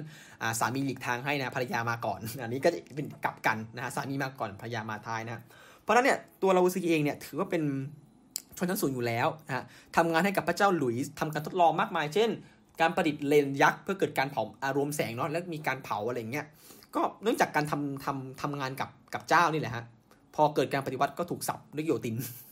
น่าสงสารมากนะ ผลงานหลักๆของเขาเนี่ยก็คือผลงานเรื่องการปฏิเสธแนวคิดเรื่องไอ phlogiston นั่นแหละนะฮะไอเจ้า phlogiston เนี่ยที่ผมเล่าเมื่อกี้มันยังไม่ชัดเจน คือคนเนี้ยเป็นคนชี้ว่าไอเจ้า phlogiston เนี่ยมันไม่มีจริง phlogiston เนี่ยถูกเสนอครั้งแรกนะฮะโดยในปี 1667 โดยนักเล่นแร่แปรธาตุชาวเยอรมันนะครับชื่อว่าโยฮันโยอาคิมเบเกอร์นะฮะ ตอนแรกเนี่ยมันไม่ถูกตั้งชื่อแบบนี้ แต่เขาบอกว่าเออมันมี something นี่แหละ ที่ทำให้เกิดการติดไฟได้ จนในปี 1703 นะครับนักเคมีชาวเยอรมันชื่อว่าจอร์จสตาห์ลนะฮะได้มาเรียกชื่อนี้ว่า phlogiston ปี 1772 นะครับนักเคมีชาวสวิตชาวสวีเดนนะฮะชื่อว่าคาร์ลวิลเฮล์มชีเลอเมื่อกี้ที่ผมบอกว่าเขาตีพิมพ์เรื่องออกซิเจนเหมือนกัน แต่ตีพิมพ์ช้านะฮะโจเซฟเพลสลีย์ปีตีพิมพ์ปี 1774 นะฮะตัวของชีเลอเนี่ย ตีพิมพ์ปี 1777 ช้าไป 3 ปีนะฮะไม่ทันเลยถูกแย่งชื่อไปเลยนะฮะ แล้วก็ตัวเพลสลีเนี่ยก็มีการติดต่อสื่ออ่ามีช่วงที่เขาทัวร์ยุโรปบ้างหรืออะไรก็มีการเจอกันของ 2 คนนี้นะฮะอ่าอ่าลาบูซีเยเนี่ยงานหลักๆของเขาก็คือการตั้งชื่อธาตุคือจริง ๆเขาไม่ตั้งชื่อแค่ออกซิเจนนะฮะเขาตั้งชื่อธาตุหลายชนิดมากๆทำ คือเป็นคนหนึ่งที่เริ่มจัดทำคล้ายๆตารางธาตุนะแต่ตอนยังยังไม่เป็นตารางนะก็มีการเรียกชื่อธาตุต่างๆ รวมธาตุต่างๆ อะไรแบบนี้ด้วยนะฮะแล้วก็มีการอ่านหนังสือในชื่อว่า elementary treatise on chemistry นะครับก็มีธาตุประมาณ 33ธาตุธาตุที่ชื่อชื่อละตินเนี่ยจำไว้เลยว่าธาตุที่เก่าๆชื่อละตินเนี่ยเดาว่าเนี่ยลาวูซีนน่าจะเป็นคนตั้ง เพราะธาตุใหม่ๆเนี่ยฮะเดี๋ยวถ้ามีโอกาสผมจะเล่าเรื่องตารางธาตุด้วยนะครับธาตุใหม่ๆเนี่ยจะมีการแบบเป็นชื่อสถานที่เป็นชื่อคนแล้วลงด้วย ium แต่ชื่อแบบไฮโดรเจนคาร์อ่าคาร์บอนออกซิเจนไนโตรเจนเนี่ยอะไร gen gen ทั้งหลายแหล่เนี่ยให้เดาไว้เลยว่าคนตั้งคือลาวัวซีเยแม้ลาวัวซีเยจะผิดพลาดนิดนึงคือมีการเติมพวกพลังงานความร้อน เติมไฟไปด้วยว่าเป็นธาตุอีกเหมือนกันอะไรเงี้ยเพราะมันก็ยังแยกไม่ออกจากแนวคิดเดิมว่าเออดินน้ำลมไฟ แต่เขาเกิดแนวคิดใหม่ว่าสังเกตนะฮะไอออกซิอาออกซิเจนที่เขาเจอเนี่ยอันนี้ก่อนเล่าเล่าเรื่องที่เขาปฏิเสธเรื่องฟูจิสตันก่อนตอนปฏิเสธเรื่องฟูจิสตันเนี่ยที่บอกเนาะถ่านมี phlogiston phlogiston ในฐานพอเกิดการเผาไหม้เนี่ยมันถ่ายถ่ายโอน phlogiston ไปให้แร่เหล็ก แร่เหล็กได้รับ phlogiston กลายเป็นเหล็กอ่าเหล็กก็มีการถ่าย phlogiston ทิ้งเหมือนกัน โดยเอา phlogiston เนี้ยพอถ่ายออกถ่ายออกก็เกิดเป็นสนิมอ่านี่คือแนวคิดเก่านะของของเบเชอร์เบเกอร์นะฮะแต่ลาวัวซีเยมาทดลองด้วยความแยบยลนะฮะเขาทดลองแบบระดับสเกลแบบตักชั่งนี้ต้องเป๊ะนะกริบนะฮะทุกอย่างต้องควบคุมไม่ดี ปรากฏว่าสิ่งที่เขาเจอเนี่ยคือไอ้พอชั่งไปชั่งมาเนี่ยทำไม โลหะที่มีสนิมถึงหนักกว่า ในเมื่อฟูจิสตันมันออกไป คือฟูจิสตันออกแปลว่ามวลมันควรจะลดลงถูกไหมแต่นี่มวลมันเพิ่มขึ้น เขาพบว่าเขาเราทดลองในการเอาเกิดการทดลองสารแต่ทดลองในระบบปิด คือไม่มีแก๊สออกไป ไม่มีการถ่ายเทของแก๊สแน่ๆนะฮะถ้าแบบเช่นเอาเอาท่าท่านหนึ่งไว้ใส่สารหนึ่งเกิดแก๊สอ่าเขาก็ใส่ไว้ในขวดปิด ซึ่งแก๊สไม่หายไปไหน ปรากฏว่าก่อนทดลองและหลังทดลองเนี่ยมวลเท่าเดิม แปลว่าสิ่งที่เขาพบคือ ทุกอย่างไม่ว่าจะยังไงในระบบปิด กฎของมวลจะต้องอนุรักษ์เขาเรียกกฎกฎนี้ว่ากฎอนุรักษ์มวลหรือกฎทรงมวล อันนี้เป็นผลงานชิ้นเอกเหมือนกันว่าเขาพบว่าเออในระบบปฏิกิริยาหนึ่งเนี่ยหากมีการสูญเสียมวลแล้วเนี่ยมันจะเป็นระบบเปิด เช่น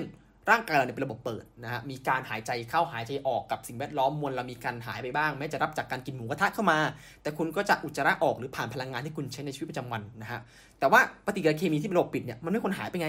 แต่ทำไมทำไมมันจึงเป็นแบบนี้ มันจึงเป็นตัวการันตีว่าฟูจิสตันไม่ใช่การใช้ในเหตุผลเรื่องนี้แหละ ในเมื่อเนี่ยทำการทดลองแค่นี้มวลมันหายไปนะฮะ ก็เลยได้ข้อสรุปว่าโอเค ไม่มีฟูจิสตันนะฮะ แล้วก็งานที่เขาตีพิมพ์ในช่วงปี 1778 เนี่ย มันเป็นงานที่ไม่เพียงแต่ยืนยันเรื่องของกฎทรงมวลนะฮะ แต่มันพูดถึงบทบาทของออกซิเจนด้วยที่มีการผสมมีการอะไรเงี้ยในธาตุทั้ง4เนี่ยดินน้ำลมไฟเนาะของ เอพิดิอาเอพิโดคลีสเนี่ยดินดินเนี่ยก็มีส่วนประกอบของออกไซด์เหมือนกันของออกซิเจน น้ำเนี่ยชัดเจนกับ H2O ออกซิเจนแน่ๆอากาศนี่แก๊สไฟก็เหมือนกัน เพราะว่าออกซิเจนเนี้ยถึงแม้จะถูกเรียกว่าอ่าอ่า degesticate ใช่ไหมครับจำผมจำชื่อไม่ได้ dephosgenesticate แอเอาง่ายคือว่าเขาถูกชื่อว่าไอ้แก๊สตัวเนี้ยมันไม่ใช่แก๊สที่มาช่วยให้ให้มีการเกิดไฟอะอ่าเอาง่ายคือไม่ใช่นั่นแต่ในไฟก็มี ออกซิเจนนี่แหละเป็นตัวทำให้ไฟติดได้ เพราะฉะนั้นเนี่ยโอ้โหแนวคิดมันเริ่มถูกขยายตีวงกว้างมากขึ้นแล้ว และเกิดจากการที่เขาไปแลกเปลี่ยนกับเพลสลีย์เรื่องออกซิเจนด้วยนะฮะทำให้เขาว่าถือเป็นบุคคลที่มีคุณูปการอย่างยิ่งใหญ่ในวงการเคมีโดยที่ซ้ำนะฮะก็ที่ผมเล่าไปตอนแรกแหละว่าขนาดอ่า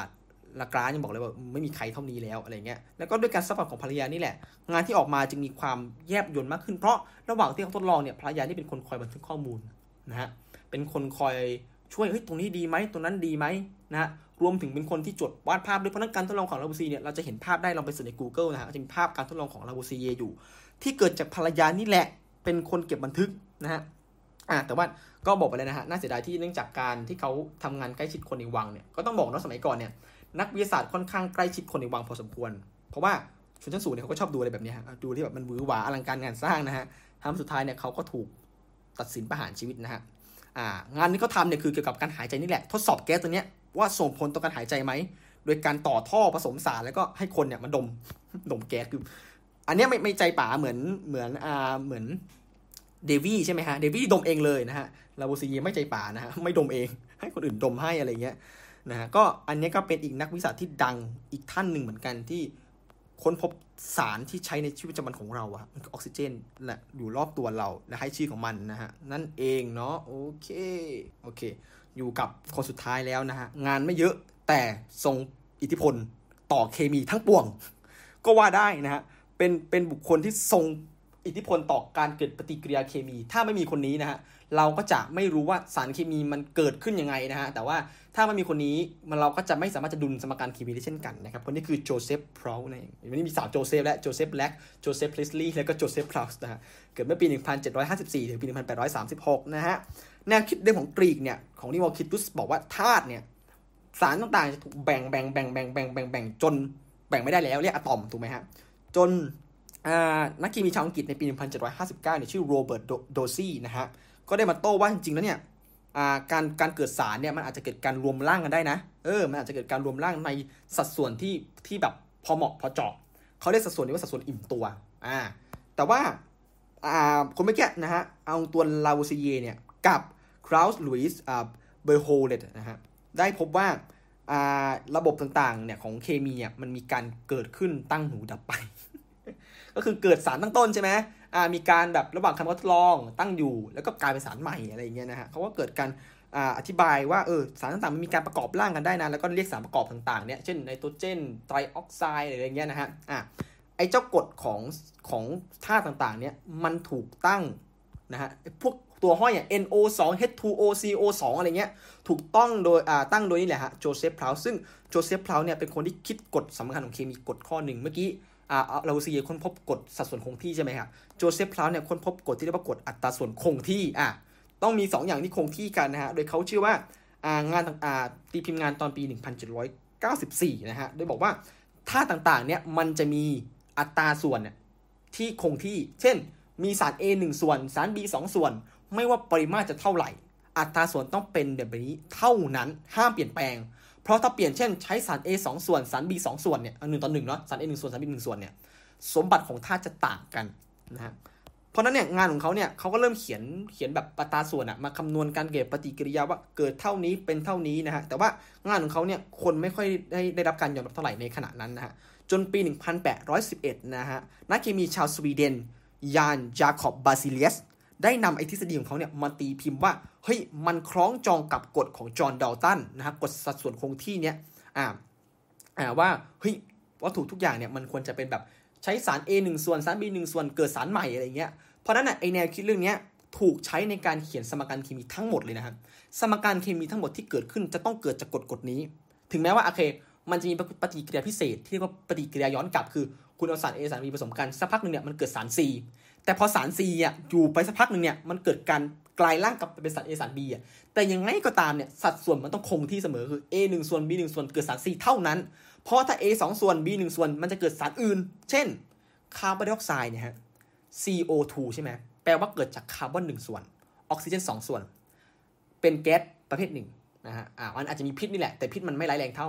แก๊สอีกตัวหนึ่งที่เกิดจากคาร์บอนหนึ่งส่วนออกซิเจนหนึ่งส่วน หรือว่าคาร์บอนมอนอกไซด์ ก๊าซตัวนี้อันตรายมากๆ ถ้าสูดดมไปเมื่อกี้เล่าไปแล้วน้องว่าสูดดมไปเนี่ยจะเกิดอาการหมดสติได้นะ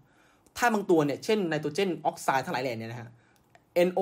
1 NO 2 NO 3 N 2 O 3เนี่ยโอ้โหมันมันมากมาย แล้วธาตุแต่ละตัวเนี่ยสารประกอบแต่ละตัวนะฮะ มันก็มีสมบัติที่ต่างกันมากๆ ตอนแรกที่เขาเขียนเนี่ยเขาจะเขียนเลขห้อยเอาไว้ด้านบน แต่อนาคตเนี่ยก็มีการปรับปรุงเนาะแล้วเขียนมาเป็นที่ด้านล่างแทนอะไรเงี้ยนะฮะ แล้วก็จะมีเวลาเราดูการเกิดปฏิกิริยาเคมีนะฮะหรือว่า chemical reaction เนี่ย มันจะแบ่งเป็น 3 ส่วน ส่วนแรกคือสารตั้งต้นนะฮะ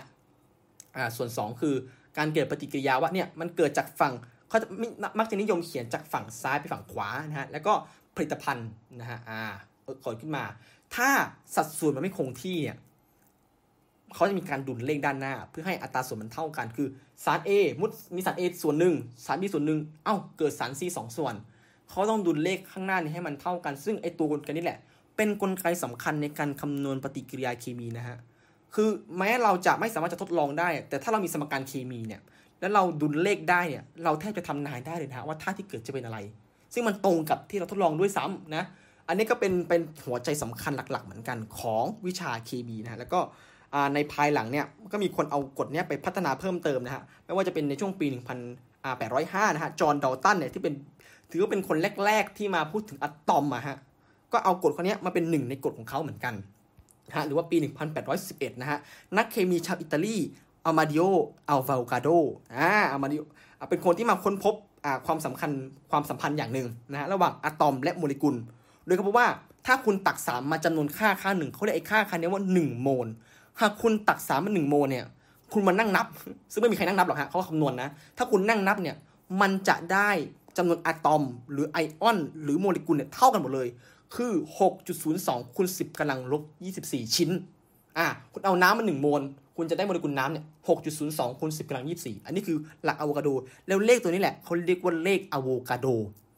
นะฮะ อันนี้คือโหคอนเซปต์พื้นฐานแล้วศาสตร์ตัวเนี้ยอนาคตเนี่ยเราจะถูกพัฒนาต่อเป็นศาสตร์ที่เรียกว่าปริมาณสารสัมพันธ์ ปริมาณสารสัมพันธ์คือวิชาที่ศึกษาเกี่ยวกับการเกิดปฏิกิริยา ปริมาณของอัตราการเกิดปฏิกิริยาเนี่ยเกิดสารเท่าไรหนักเท่าไรกี่โมลอะไรกี่กรัมถ้าเราเคยฟังเนาะเวลาเราเรียนมปลายอย่างเงี้ยซึ่งวิชาเนี้ยที่เด็กไม่ค่อยชอบกันเพราะว่ามันต้องคำนวณใช่ไหมแต่ถ้าคุณรู้ว่ามันทดลองก่อนนะ มีการทดลองแล้วเขาจดบันทึกข้อมูล แล้วจึงสร้างเป็นกฎเนี่ยคุณจะรู้และขอบคุณมาก ๆ ที่เขาให้คุณเรียนแค่สมการ เพราะคุณไม่ต้องทดลองทุกการทดลองฮะสมมติมีสมการ 10 สมการ อดีตเนี่ยคุณต้องมาทดลอง 10 สมการเลย แต่นักวิทยาศาสตร์คิดให้แล้วฮะคุณก็เอาสมการเนี่ยมาทำนายผลมันง่ายมากนะฮะเพราะฉะนั้นเนี่ยเคมีเนี่ยทุกอย่างมันค่อนข้างตายตัว มันอาจจะมีผิดแปลกแหวกบ้าง เป็นกฎข้อห้ามเล็กๆน้อยๆซึ่งเยอะมากนะฮะแต่ยังไงเนี่ยเคมีมันเหมือนวิชาแห่งเวทมนต์นะฮะเอาสารผสมกันแล้วตุ้มตั้มระเบิดนู่นนั่นนี่ตั้งแต่ยุคที่ผ่านมาที่ผมเล่าให้ฟังไม่ว่าจะเป็นอ่าโจเซฟแบล็กนะฮะคาเวนดิชเองพรีสต์ลีย์ลาวัวซีเยวีนะฮะจนถึงพราวส์เนี่ยเราพบว่าเคมีคือศาสตร์ที่ลึกลับ อดีตมันเคยเป็นวิชาอัลเคมีและแร่แปรธาตุมีเวทมนต์แต่วันหนึ่งเนี่ยที่มันกลายเป็นวิทยาศาสตร์มันคือวิชาที่น่าตื่นตาตื่นใจและตื่นเต้นมากๆนะฮะเพราะฉะนั้นเนี่ยบุคคลเหล่านี้เนี่ยต้องขอบคุณเขานะฮะไม่ใช่บอกว่าไม่น่าเกิดมาเลยทำให้วิชาเคมีน่าเบื่อ เขาทำให้เคมีมันน่าสนใจกว่าเดิมมากกว่านะฮะจบไปแล้วกับโลกเคมีเมื่อสักครู่นี้นะฮะมาต่อที่โลกชีวะบ้าง ชีวะวันนี้เนี่ยผมอาจจะเล่าไม่ได้เยอะมาก แต่ว่ามันเป็นเรื่องพื้นฐานที่แบบเออหลายคนก็คงไม่รู้แหละ นะฮะสามเรื่องเองนะฮะแป๊บเดียว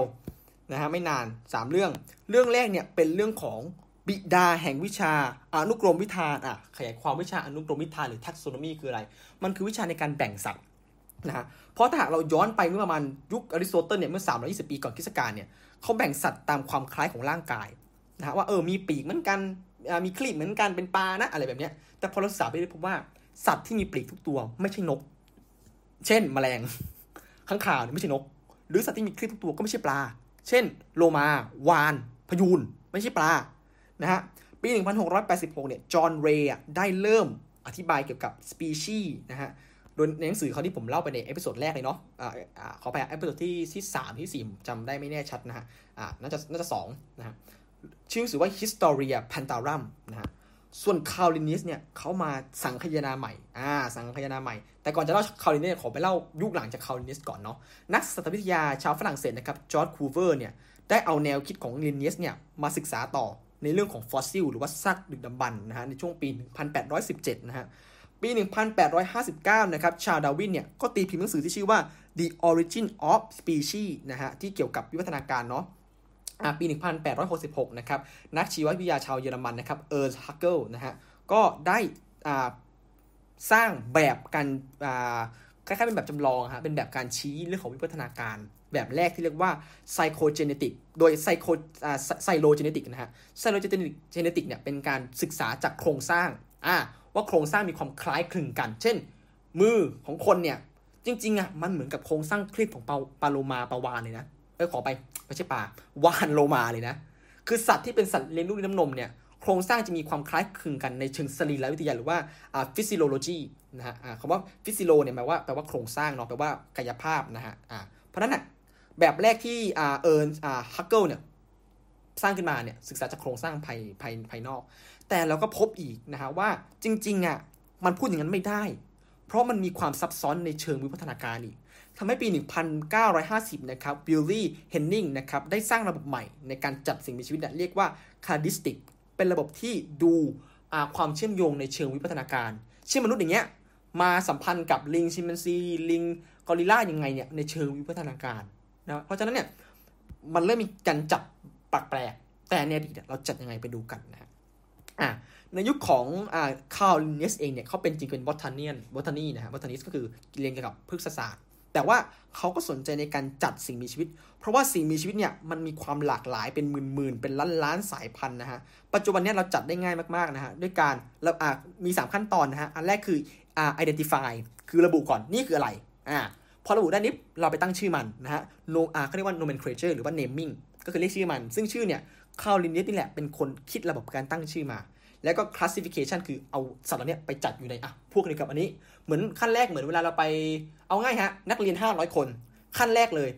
เราก็ต้องบอกก่อนนักเรียนคนนี้เธอมานี่อ่าแล้วตั้งชื่อให้เขาสมมตินักเรียนไม่มีชื่อนะฮะอ่าใน A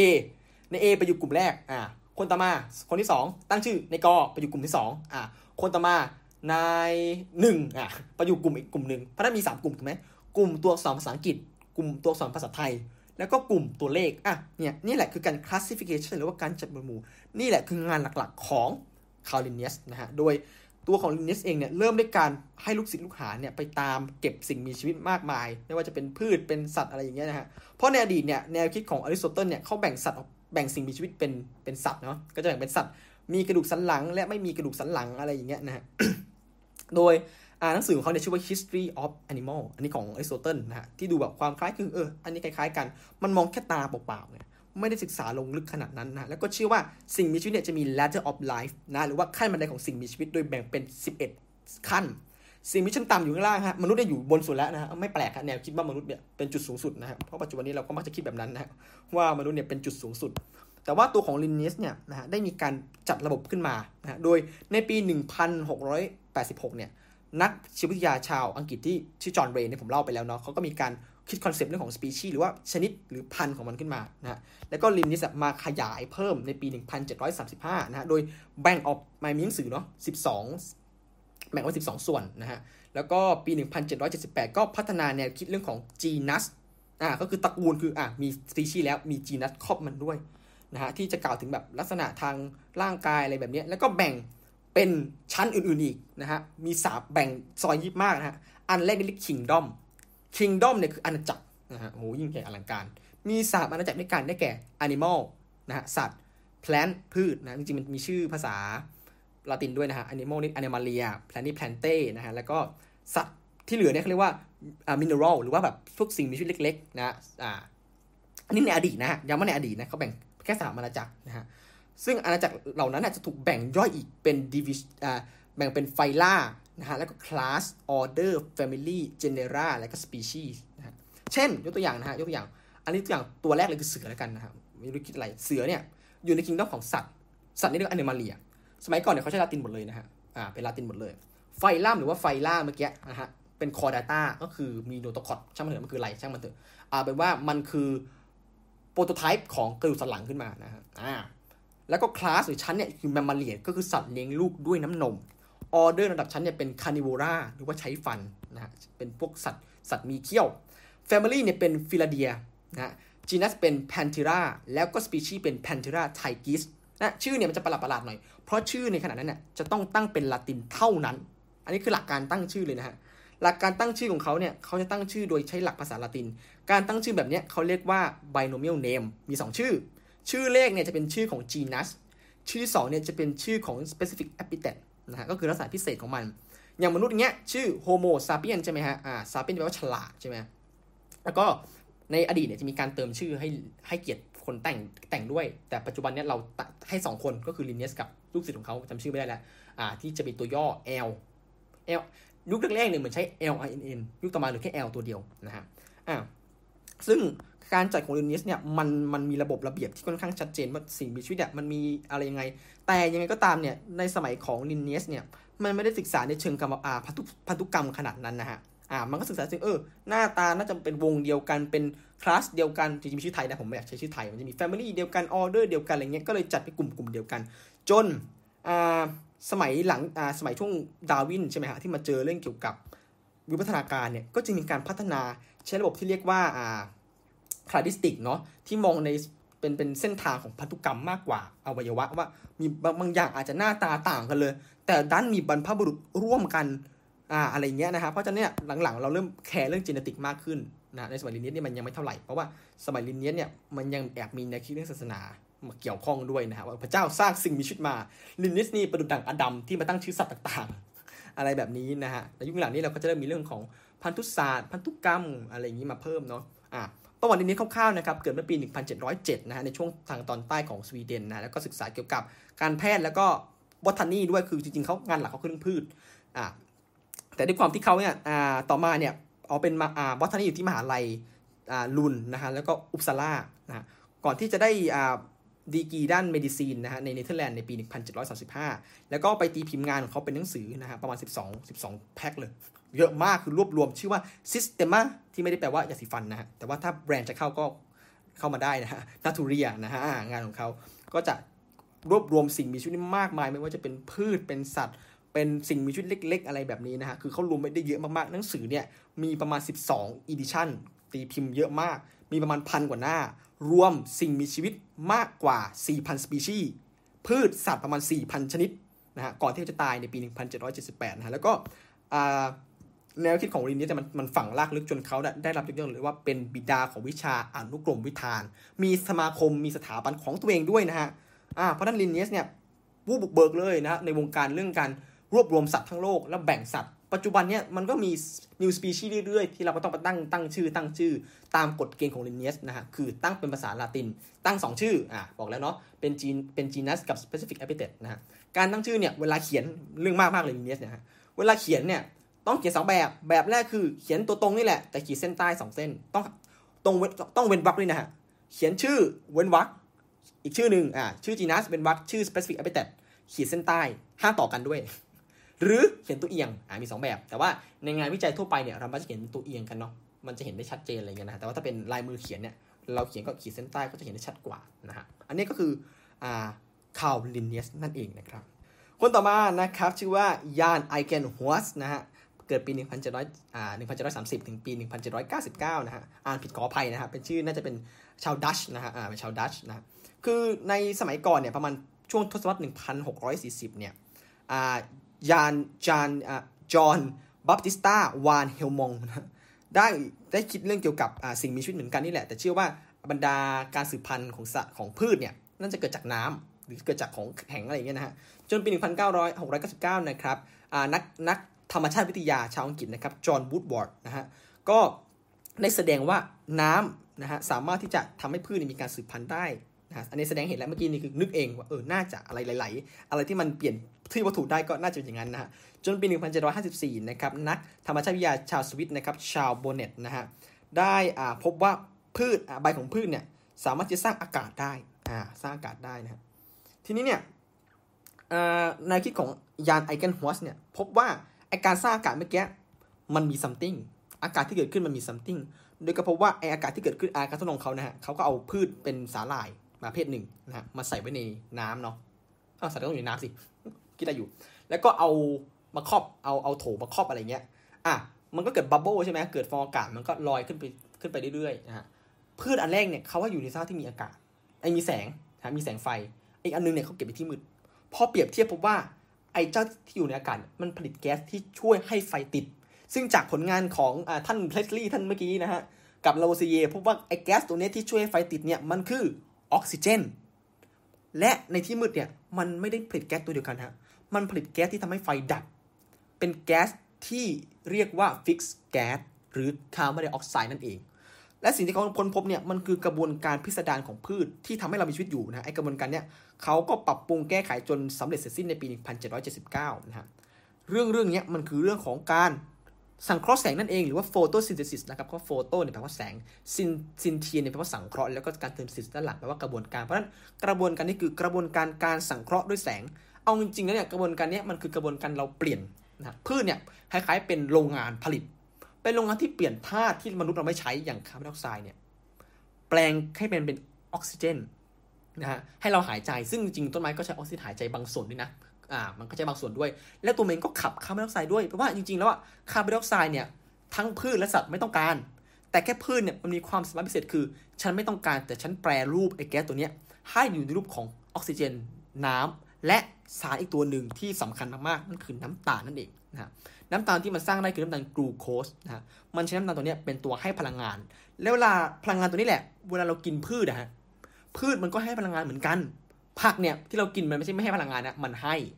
นะฮะมันให้เยอะด้วยจริงๆมันให้เยอะด้วยอะไรเงี้ยการกินพืชเนี่ยให้พลังงานเยอะนะฮะแต่ว่าเวลาเรากินสิ่งมีชีวิตเนี่ยอ่าถ้ารู้รู้เรื่องของโซ่อาหารเนาะสัตว์ตัวแรกเนี่ยที่เป็นผู้บริโภคพืชอย่างเดียวเขาเรียกว่า herbivore เนาะ herb แปลว่าผักนะฮะเพราะว่าพืช herbivore เนี่ยคือกินแต่พืชมันจะไปกินแบบพวกผู้ผลิตนี่แหละพวกพืชต่างๆ กินปั๊บเนี่ยสัตว์ตัวต่อไปที่เรียกว่า carnivore หรือผู้กินเนื้อก็จะมากินต่อ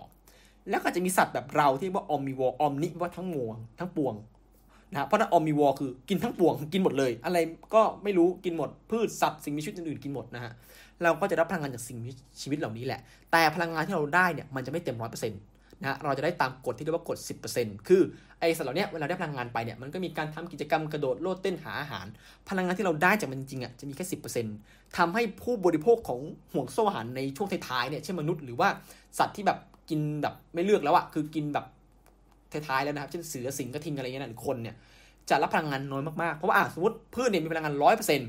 พอสัตว์ตัวแรกมากินเนี่ยสัตว์ตัวนี้จะให้พลังงานกับสัตว์ตัวถัดไปได้แค่สิบเปอร์เซ็นต์ก็คือสิบส่วน สัตว์ตัวต่อไปจะได้แค่หนึ่งเปอร์เซ็นต์สัตว์ตัวต่อไปจะได้แค่0.1%เพราะนั้นยิ่งน้อยๆเนี่ยโหกว่าจะผ่านกี่ขั้นตอนพลังงานเริ่มน้อย สัตว์ที่อายุแบบอยู่ปลายๆเนี่ยก็ต้องกินสัตว์เยอะ กินสัตว์เยอะมันก็เปลืองทรัพยากรมากขึ้นนั่นแหละนะก็ก็เป็นเรื่องหนึ่งว่าการกินสัตว์เนี่ยกินไปเถอะฮะ เพื่อชีวิตที่ดีฮะเพราะว่านอกจากพลังงานเนี่ยบางทีเราได้สารอาหารอื่นๆอีกนะฮะที่พวกโปรตีนหรืออะไรแบบนี้นะฮะก็ก็กินไปเถอะนะฮะคือคือกินพืชไม่ผิดนะฮะกินสัตว์ก็ไม่ผิดกินกินไปเถอะนะฮะทางชีววิทยานะถามว่าต้านจิตใจก็ถ้าใครใครกินก็กินนะฮะถ้าคิดว่าสัตว์มันน่าสงสารก็ไม่ต้องกินก็ได้นะฮะแต่ผมก็ไม่อยากชี้นำว่าเออเราจะกินอะไรหรือไม่กินอะไรนะฮะเพราะว่าชีวิตท่านเกิดมาเนี่ยท่านให้ท่านรับพลังงานนะฮะเพื่อชีวิตที่จะดำรงต่อไปอย่างมีประสิทธิภาพ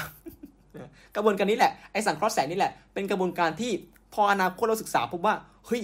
มันมีตัวแปรสำคัญคือคลอโรฟิลล์คลอโรฟิลล์เนี่ยจะเป็นอ่าเดี๋ยวเล่าคร่าวๆแล้วกันเนาะว่ามันทำงานยังไงนะครับไอกระบวนการสังเคราะห์ด้วยแสงเนี่ยคือคลอโรฟิลล์เนี่ยมันอยู่ในคลอโรพลาสต์นะฮะ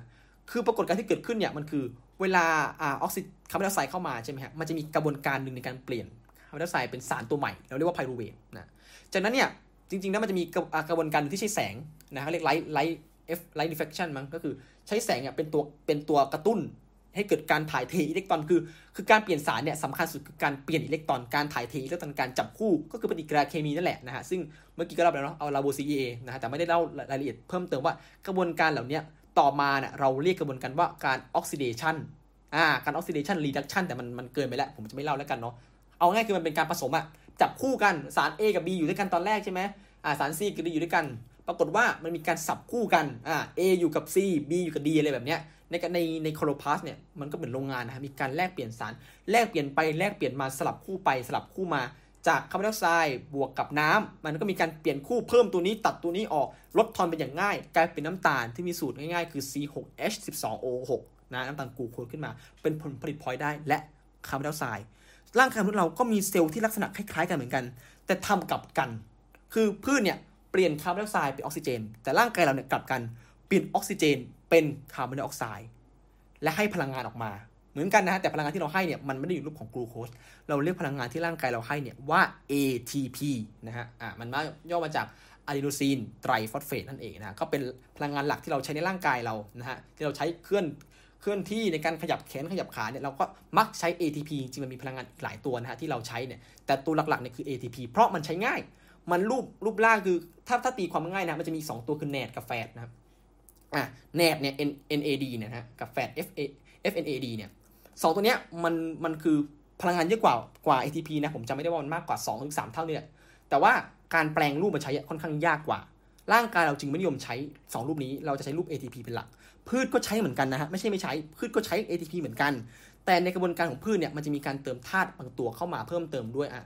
เนื่องจากกลไกร่างกายเราไม่เหมือนกันนะจะมีการเติมธาตุตัวนู้นตัวนี้เพิ่มเติมแต่เอาไงก็ตาม กระบวนการสังเคราะห์แสงนี่แหละเป็นกระบวนการที่ทำให้เรามีชีวิตได้จนถึงทุกวันนี้นะครับเพราะถ้าขาดกระบวนการสังเคราะห์แสงแล้วเนี่ยสิ่งมีชีวิตอื่นๆเนี่ยแทบจะดำรงชีวิตไม่ได้เลยนะฮะสิ่งมีชีวิตแรกๆเนี่ยที่มีการเปลี่ยนเปลี่ยนอากาศทั่วไปเนี่ยนะฮะให้กลายเป็นออกซิเจนเนี่ยมันเป็นแบคทีเรียที่เราเรียกว่าไซยาโนแบคทีเรีย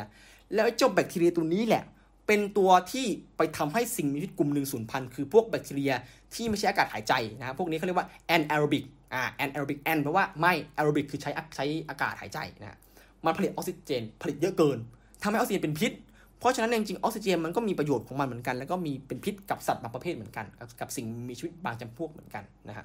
พอมันเกิดออกซิเจนมากขึ้นเรื่อยๆเนี่ยมันก็วิวัฒนาการเนาะใช้ออกซิเจนกันจนถึงปัจจุบันนี้นะมนุษย์เราก็ใช้ออกซิเจนในการหายใจเพื่อจะสร้างพลังงาน และปล่อยออกมารูปของคาร์บอนไดออกไซด์นั่นเองนะฮะโอเคมาที่คนสุดท้ายแล้วของวันนี้นะฮะสุดท้ายแต่ไม่ท้ายสุดเพราะนี่คือ part หนึ่ง part สองเราจะเข้มข้นกว่านี้อีกนะฮะวันนี้เราบอกแล้ว 2 เรื่องเคมีกับชีวะ part สองนี่ติดตามนะฮะว่าจะเป็นเรื่องอะไร คนคนนั้นก็คือคริสเตียนสเปรงเกลนะฮะอ่า ในปี 1694 เนี่ย นักพฤกษศาสตร์ชาวเยอรมัน ชื่อว่ารูดอล์ฟคาเมราเรียสเนี่ย ได้แสดงว่าดอกไม้ที่เราเห็นกันเนี่ย มันเป็นอวัยวะสืบพันธุ์ของพืชนะครับ จนปี 1753 เนี่ยคาร์ลลินเนียสตีพิมพ์หนังสือที่ชื่อว่า species อ่า plantarum นะ เกี่ยวกับพืชนี่แหละ เป็นการจัดพืชโดยใช้ดอกนี่แหละ เป็น เป็น อ่า เกณฑ์หนึ่งในการจัดพืชเนาะ เพราะนั้นเราจะรู้ว่าการจัดพืชเนี่ย มันจะมีการจัดพืชดอกใช่ไหมกับไม่ใช่พืชดอก อ่า เราเรียนกันเนาะ มันจะมี gymnosperm กับ angiosperm อะไรฮะ angio แปลว่าดอกนะฮะ gymno คือไม่ก็คือไม่มีดอกนั่นเอง แต่ว่าจริงๆมันมีอีกหลายประเภทนะนะฮะที่ไม่มีดอกเช่น พืชที่พวกอ่าเฟิร์นพวกมอส พวกอะไรแบบเนี้ยพวกสนปรงอะไรเงี้ยนะฮะสนกอบสนปรงอะไรเงี้ยนะฮะอีกประเภทหนึ่งเนาะจนปีประมาณทศวรรษที่ 1760 นะครับโจเซฟก็อตต์ลีบเคิลเคิลเคิลรอยเตอร์นะฮะนักพืชศาสตร์ชาวเยอรมันเนี่ยก็มาพิสูจน์ว่าอ่าพืชเนี่ยต้องมีกระบวนการในการสืบพันธุ์เหมือนกัน โดยผ่านอ่า ละอองเรณูหรือว่า pollen นะฮะที่มีการปฏิสนธิแต่ตอนนั้นเขายังไม่เข้าใจว่าเอ้ยมันปฏิสนธิกันยังไงนะฮะจนนี่แหละฮะคริสเตียนสปริงเกลนะฮะได้มาเจอมันในช่วงประมาณกลางศตวรรษที่อ่าศตวรรษที่18นะฮะโดยเขามาสังเกตการถ่ายละอองเรนูนะโดยในช่วงหน้าร้อนปี 1787นะฮะเขาได้มานั่งดูแมลงนะฮะแมลงแมลงเนี่ยมันมีการตอมดอกไม้เนาะเพื่อหาน้ำหวาน ซึ่งน้ำหวานเนี่ยมันจะอยู่บนยอดเกสรตัวเมียใช่ไหมครับอ่ามันก็ตอมดอกไม้ ปรากฏว่าขาของมันเนี่ยมันมีการติดละอองที่มาจากเกสรเพศผู้หรือว่าสตาร์เมนนะฮะแล้วไอ้พอมันไปตอมตัวเกสรตัวเพศเมียเนี่ยนะหรือว่าพิสอ่าพิสทิลนะฮะมันก็เกิดการแลกเกิดการถ่ายละอองเรนูกัน กลไกที่สำคัญในการทำให้เกิดการถ่ายละอองเรนูเนี่ยคือคือคือกลีบดอกที่มีความสวยงามนะฮะก็จะล่อให้แมลงเข้ามาเพราะนั้นกระบวนการนี้มันดูมันดูง่ายฮะแต่นี่คือการสืบพันธุ์ของสิ่งมีชีวิตอย่างพืชนะฮะ อ่าจนงานของเขาเนี่ยตีพิมพ์ในปี 1793 นะ ซึ่งงานของเขาเนี่ยถูกเหยียดตลอดที่ผ่านมาเลยแบบ อะไรเนี่ยงานแกนั่งดูแมลงเห็นเห็นแมลงพาดอกไม้อะไรแบบไร้สาระอะไรแบบนี้นะถูกเหยียดต่อ แต่ว่าในช่วงสมัยของชาดาวินเนี่ยดาวินก็ให้เครดิตเขาเหมือนกันนะฮะเพราะว่าเนี่ยมันเป็นกระบวนการสำคัญเลยนะ ในการเกิดการวิวัฒนาการนะฮะเพราะว่าการที่เราอ่าอย่างนี้นะฮะเล่าให้ฟังคร่าวๆแค่ว่า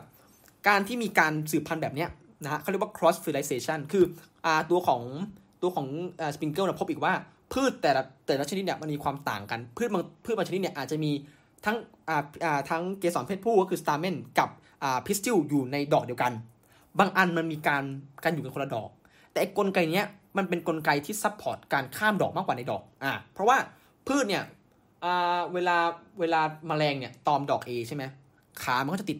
เราเอาเรียนูก็ติดขามา มันข้ามไปดอก B มีการแลกเปลี่ยน บางทีมันเอาละอองหลอด B เนี่ยไปหลอด C หลอด D ไอการสืบพันธุ์แบบนี้ที่เรียกว่า cross fertilization เนี่ยมันส่งเสริมให้เกิดการกลายพันธุ์ แต่ในการกลายพันธุ์เนี่ยเป็นแง่ดีนะฮะไม่ใช่แบบกลายเป็นเอเลี่ยนนะฮะดอม้เอเลี่ยนเป็นดอม้กินคน แต่การกลายพันธุ์แบบนี้มันเป็นการปรับปรุงสายพันธุ์ให้มีความอยู่ยงคงทนกับสภาพอากาศ และสามารถจะดำรงชีวิตได้นะเพราะฉะนั้นไอแค่การถ่ายละอองเรนูการมองแมลงย้ายดอกกันเนี่ยมันสำคัญและมันแบบ inspire มากๆนะฮะ เพราะว่าหลังจากนี้ในปี 1831 นะครับ นักพฤกษศาสตร์ชาวสกอตเนี่ยชื่อว่าโรเบิร์ตบราวน์เนี่ยอธิบายเพิ่มเติมนะฮะเกี่ยวกับการที่เจ้าเจ้าละอองเรณูเนี่ยมันมีการต่อไปที่ตกที่ยอดใช่ไหมฮะก็คือ stigma คือยอดของเกสรเพศเมีย แล้วมันเกิดการงอกหลอดละอองเรณูนะฮะปี 1862 นะฮะ ชาร์ลส์ดาร์วินตีพิมพ์หนังสือที่ชื่อว่า fertilization of orchid นะฮะก็คือการเป็นส่วนที่ของดอกอ่ากล้วยไม้ ราะกล้วยไม้เนี่ยเป็นดอกไม้ที่สวยมากๆนะฮะแต่กระบวนการกระบวนการสืบพันธุ์ของมันเนี่ยแทบจะทำไม่ได้เลยนะ ถ้าขาดแมลงนะฮะเพราะว่าถ้าใครไปดูดอกกล้วยไม้นะฮะจะพบว่าไอ้ตัวเกสรเพศผู้เนี่ยมันต้องหักคือคือมันต้องถูกทำให้หักอะบิดแล้วไปแปะตรงสรเพศเมีย ซึ่งถ้ามันอยู่มันเฉยๆฮะอดีตเราเชื่อว่าน้ำลมเนี่ยทำได้อะซึ่งซึ่งพืชอื่นๆ อาจจะทำได้นะน้ำพัดอาจจะทำให้พวกพืชชั้นต่ำเนี่ยนะครับพวกมอสพวกมอสอะไรเงี้ยฮะมันจะต้องใช้น้ำเพราะว่าสปอร์มันเนี่ย ขึ้นที่ได้ไม่ไกล ถ้าพืชสูงมาหน่อยอาจใช้ลมได้นะฮะ แต่พืชบางตัวเนี่ยที่มันผสมพันธุ์ยากๆเนี่ยก็ต้องใช้แมลงเป็นตัวช่วยในการผสมพันธุ์เพราะนั้นบอกแล้วนักทดลองเนี้ยดูง่ายมากๆนั่งนอนอ่านั่งมองแมลง แต่การนั่งมองแมลงเนี่ยมันเปลี่ยนความเข้าใจเกี่ยวกับพืชไปเลยนะฮะว่านี่แหละคือการพัฒนาปรับปรุงพันธุ์มนุษย์ดีที่เราไม่มีอาอวัยวะเพศชายและหญิงภายในตัวเดียวกันนะฮะเรามีตรงกันข้ามแล้วเพราะนั้นมนุษย์เนี่ยมันส่งเสริมการเกิดสัตว์ชั้นสูงเนี่ยมันจะส่งเสริมการเกิดคอส fertilization กันมากกว่าสัตว์ชั้นต่ำๆเนี่ยมันจะมักมักจะนะฮะมักจะสืบพันธุ์แบบไม่อาศัยเพศ asexual อ่าแต่ asexual เนี่ยมันจะแทบไม่ได้ปรับปรุงสายพันธุ์เลยบางสถานการณ์เท่านั้นที่มันจะสืบพันธุ์แบบ sexual ในเพศตรงข้ามกันอ่าสิ่งมีชุดบางอย่างมี 2 เพศในตัวเดียวกันนะเหมือนพืชอย่างเงี้ยมีทั้งอ่าสตาร์เมนนะฮะแล้วก็มีทั้งอ่าพิสติลด้วย แต่มนุษย์ยังไม่มีเพราะฉะนั้นกระบวนการเนี้ยแม้จะเป็นเรื่องเล็ก ๆ ของพืช แต่มันส่งผลต่อยอดให้กับมนุษย์เหมือนกันในเรื่องของ การสืบพันธุ์และก็การวัฒนาการนั่นเองนะครับ โอเค วันนี้ก็จบไปแล้วกับคุยเฟื่องเรื่องวิทย์ EP ที่ 4 ยุควิทยาศาสตร์ก้าวหน้านะฮะอันนี้ขออภัยที่อาจจะมีตะกุกตะกักติดขัดบ้างเพราะเนื้อหาเราเยอะมากๆที่มาคุยกันในวันนี้นะครับ แล้วก็เนื้อหาส่วนไหนผิดพลาดประการใดพูดเร็วไปช้าไปหรือยังไงนะฮะคอมเมนต์กันได้นะฮะหรือว่าอยากให้เสริมไปไหนนะฮะแต่ว่าในคลิปนี้ผมจะเอาหน้านัก วิทยาศาสตร์มาแปะให้ดูด้วยว่าเออคนนี้คิดนะ เอาชื่อไปหาต่อได้ อาจจะอยากหางานเพิ่มเติมเขาอ่านนะครับ แล้วก็เดี๋ยวผมจะแทรกลิงก์คลิปวิดีโอเพิ่มเติมใน YouTube ที่เกี่ยวข้องกับการทดลองเผื่อจะได้เห็นภาพชัดขึ้นนะฮะลงใน description ก็ติดตามได้นะครับสำหรับวันนี้นะฮะก็ขอจากลาไปแต่เพียงเท่านี้นะครับ สามารถกดไลค์กด subscribe กดแชร์ช่อง The Project ของเราได้นะครับ ในซีรีส์ที่ชื่อว่าคุยเฟื่องเรื่องวิทย์ เราจะเรื่องราววิทยาศาสตร์ ประวัติศาสตร์ กลไกการทำงานในอดีตและ ก็เนื้อหาในชั้นเรียนที่มันน่าเบื่อเนี่ย มาตีแผ่มาพูดคุยกันในมุมที่เฮ้ยมันเป็นอย่างนี้หรอ มันมันมีกลไกแบบนี้หรอ มันมีความเป็นมาแบบนี้หรอนะฮะ อยากให้การเรียนวิทยาศาสตร์ในห้องเรียนไม่น่าเบื่อต่อไปนะครับ วันนี้ขอจากลาแต่เพียงเท่านี้นะครับ สวัสดีครับ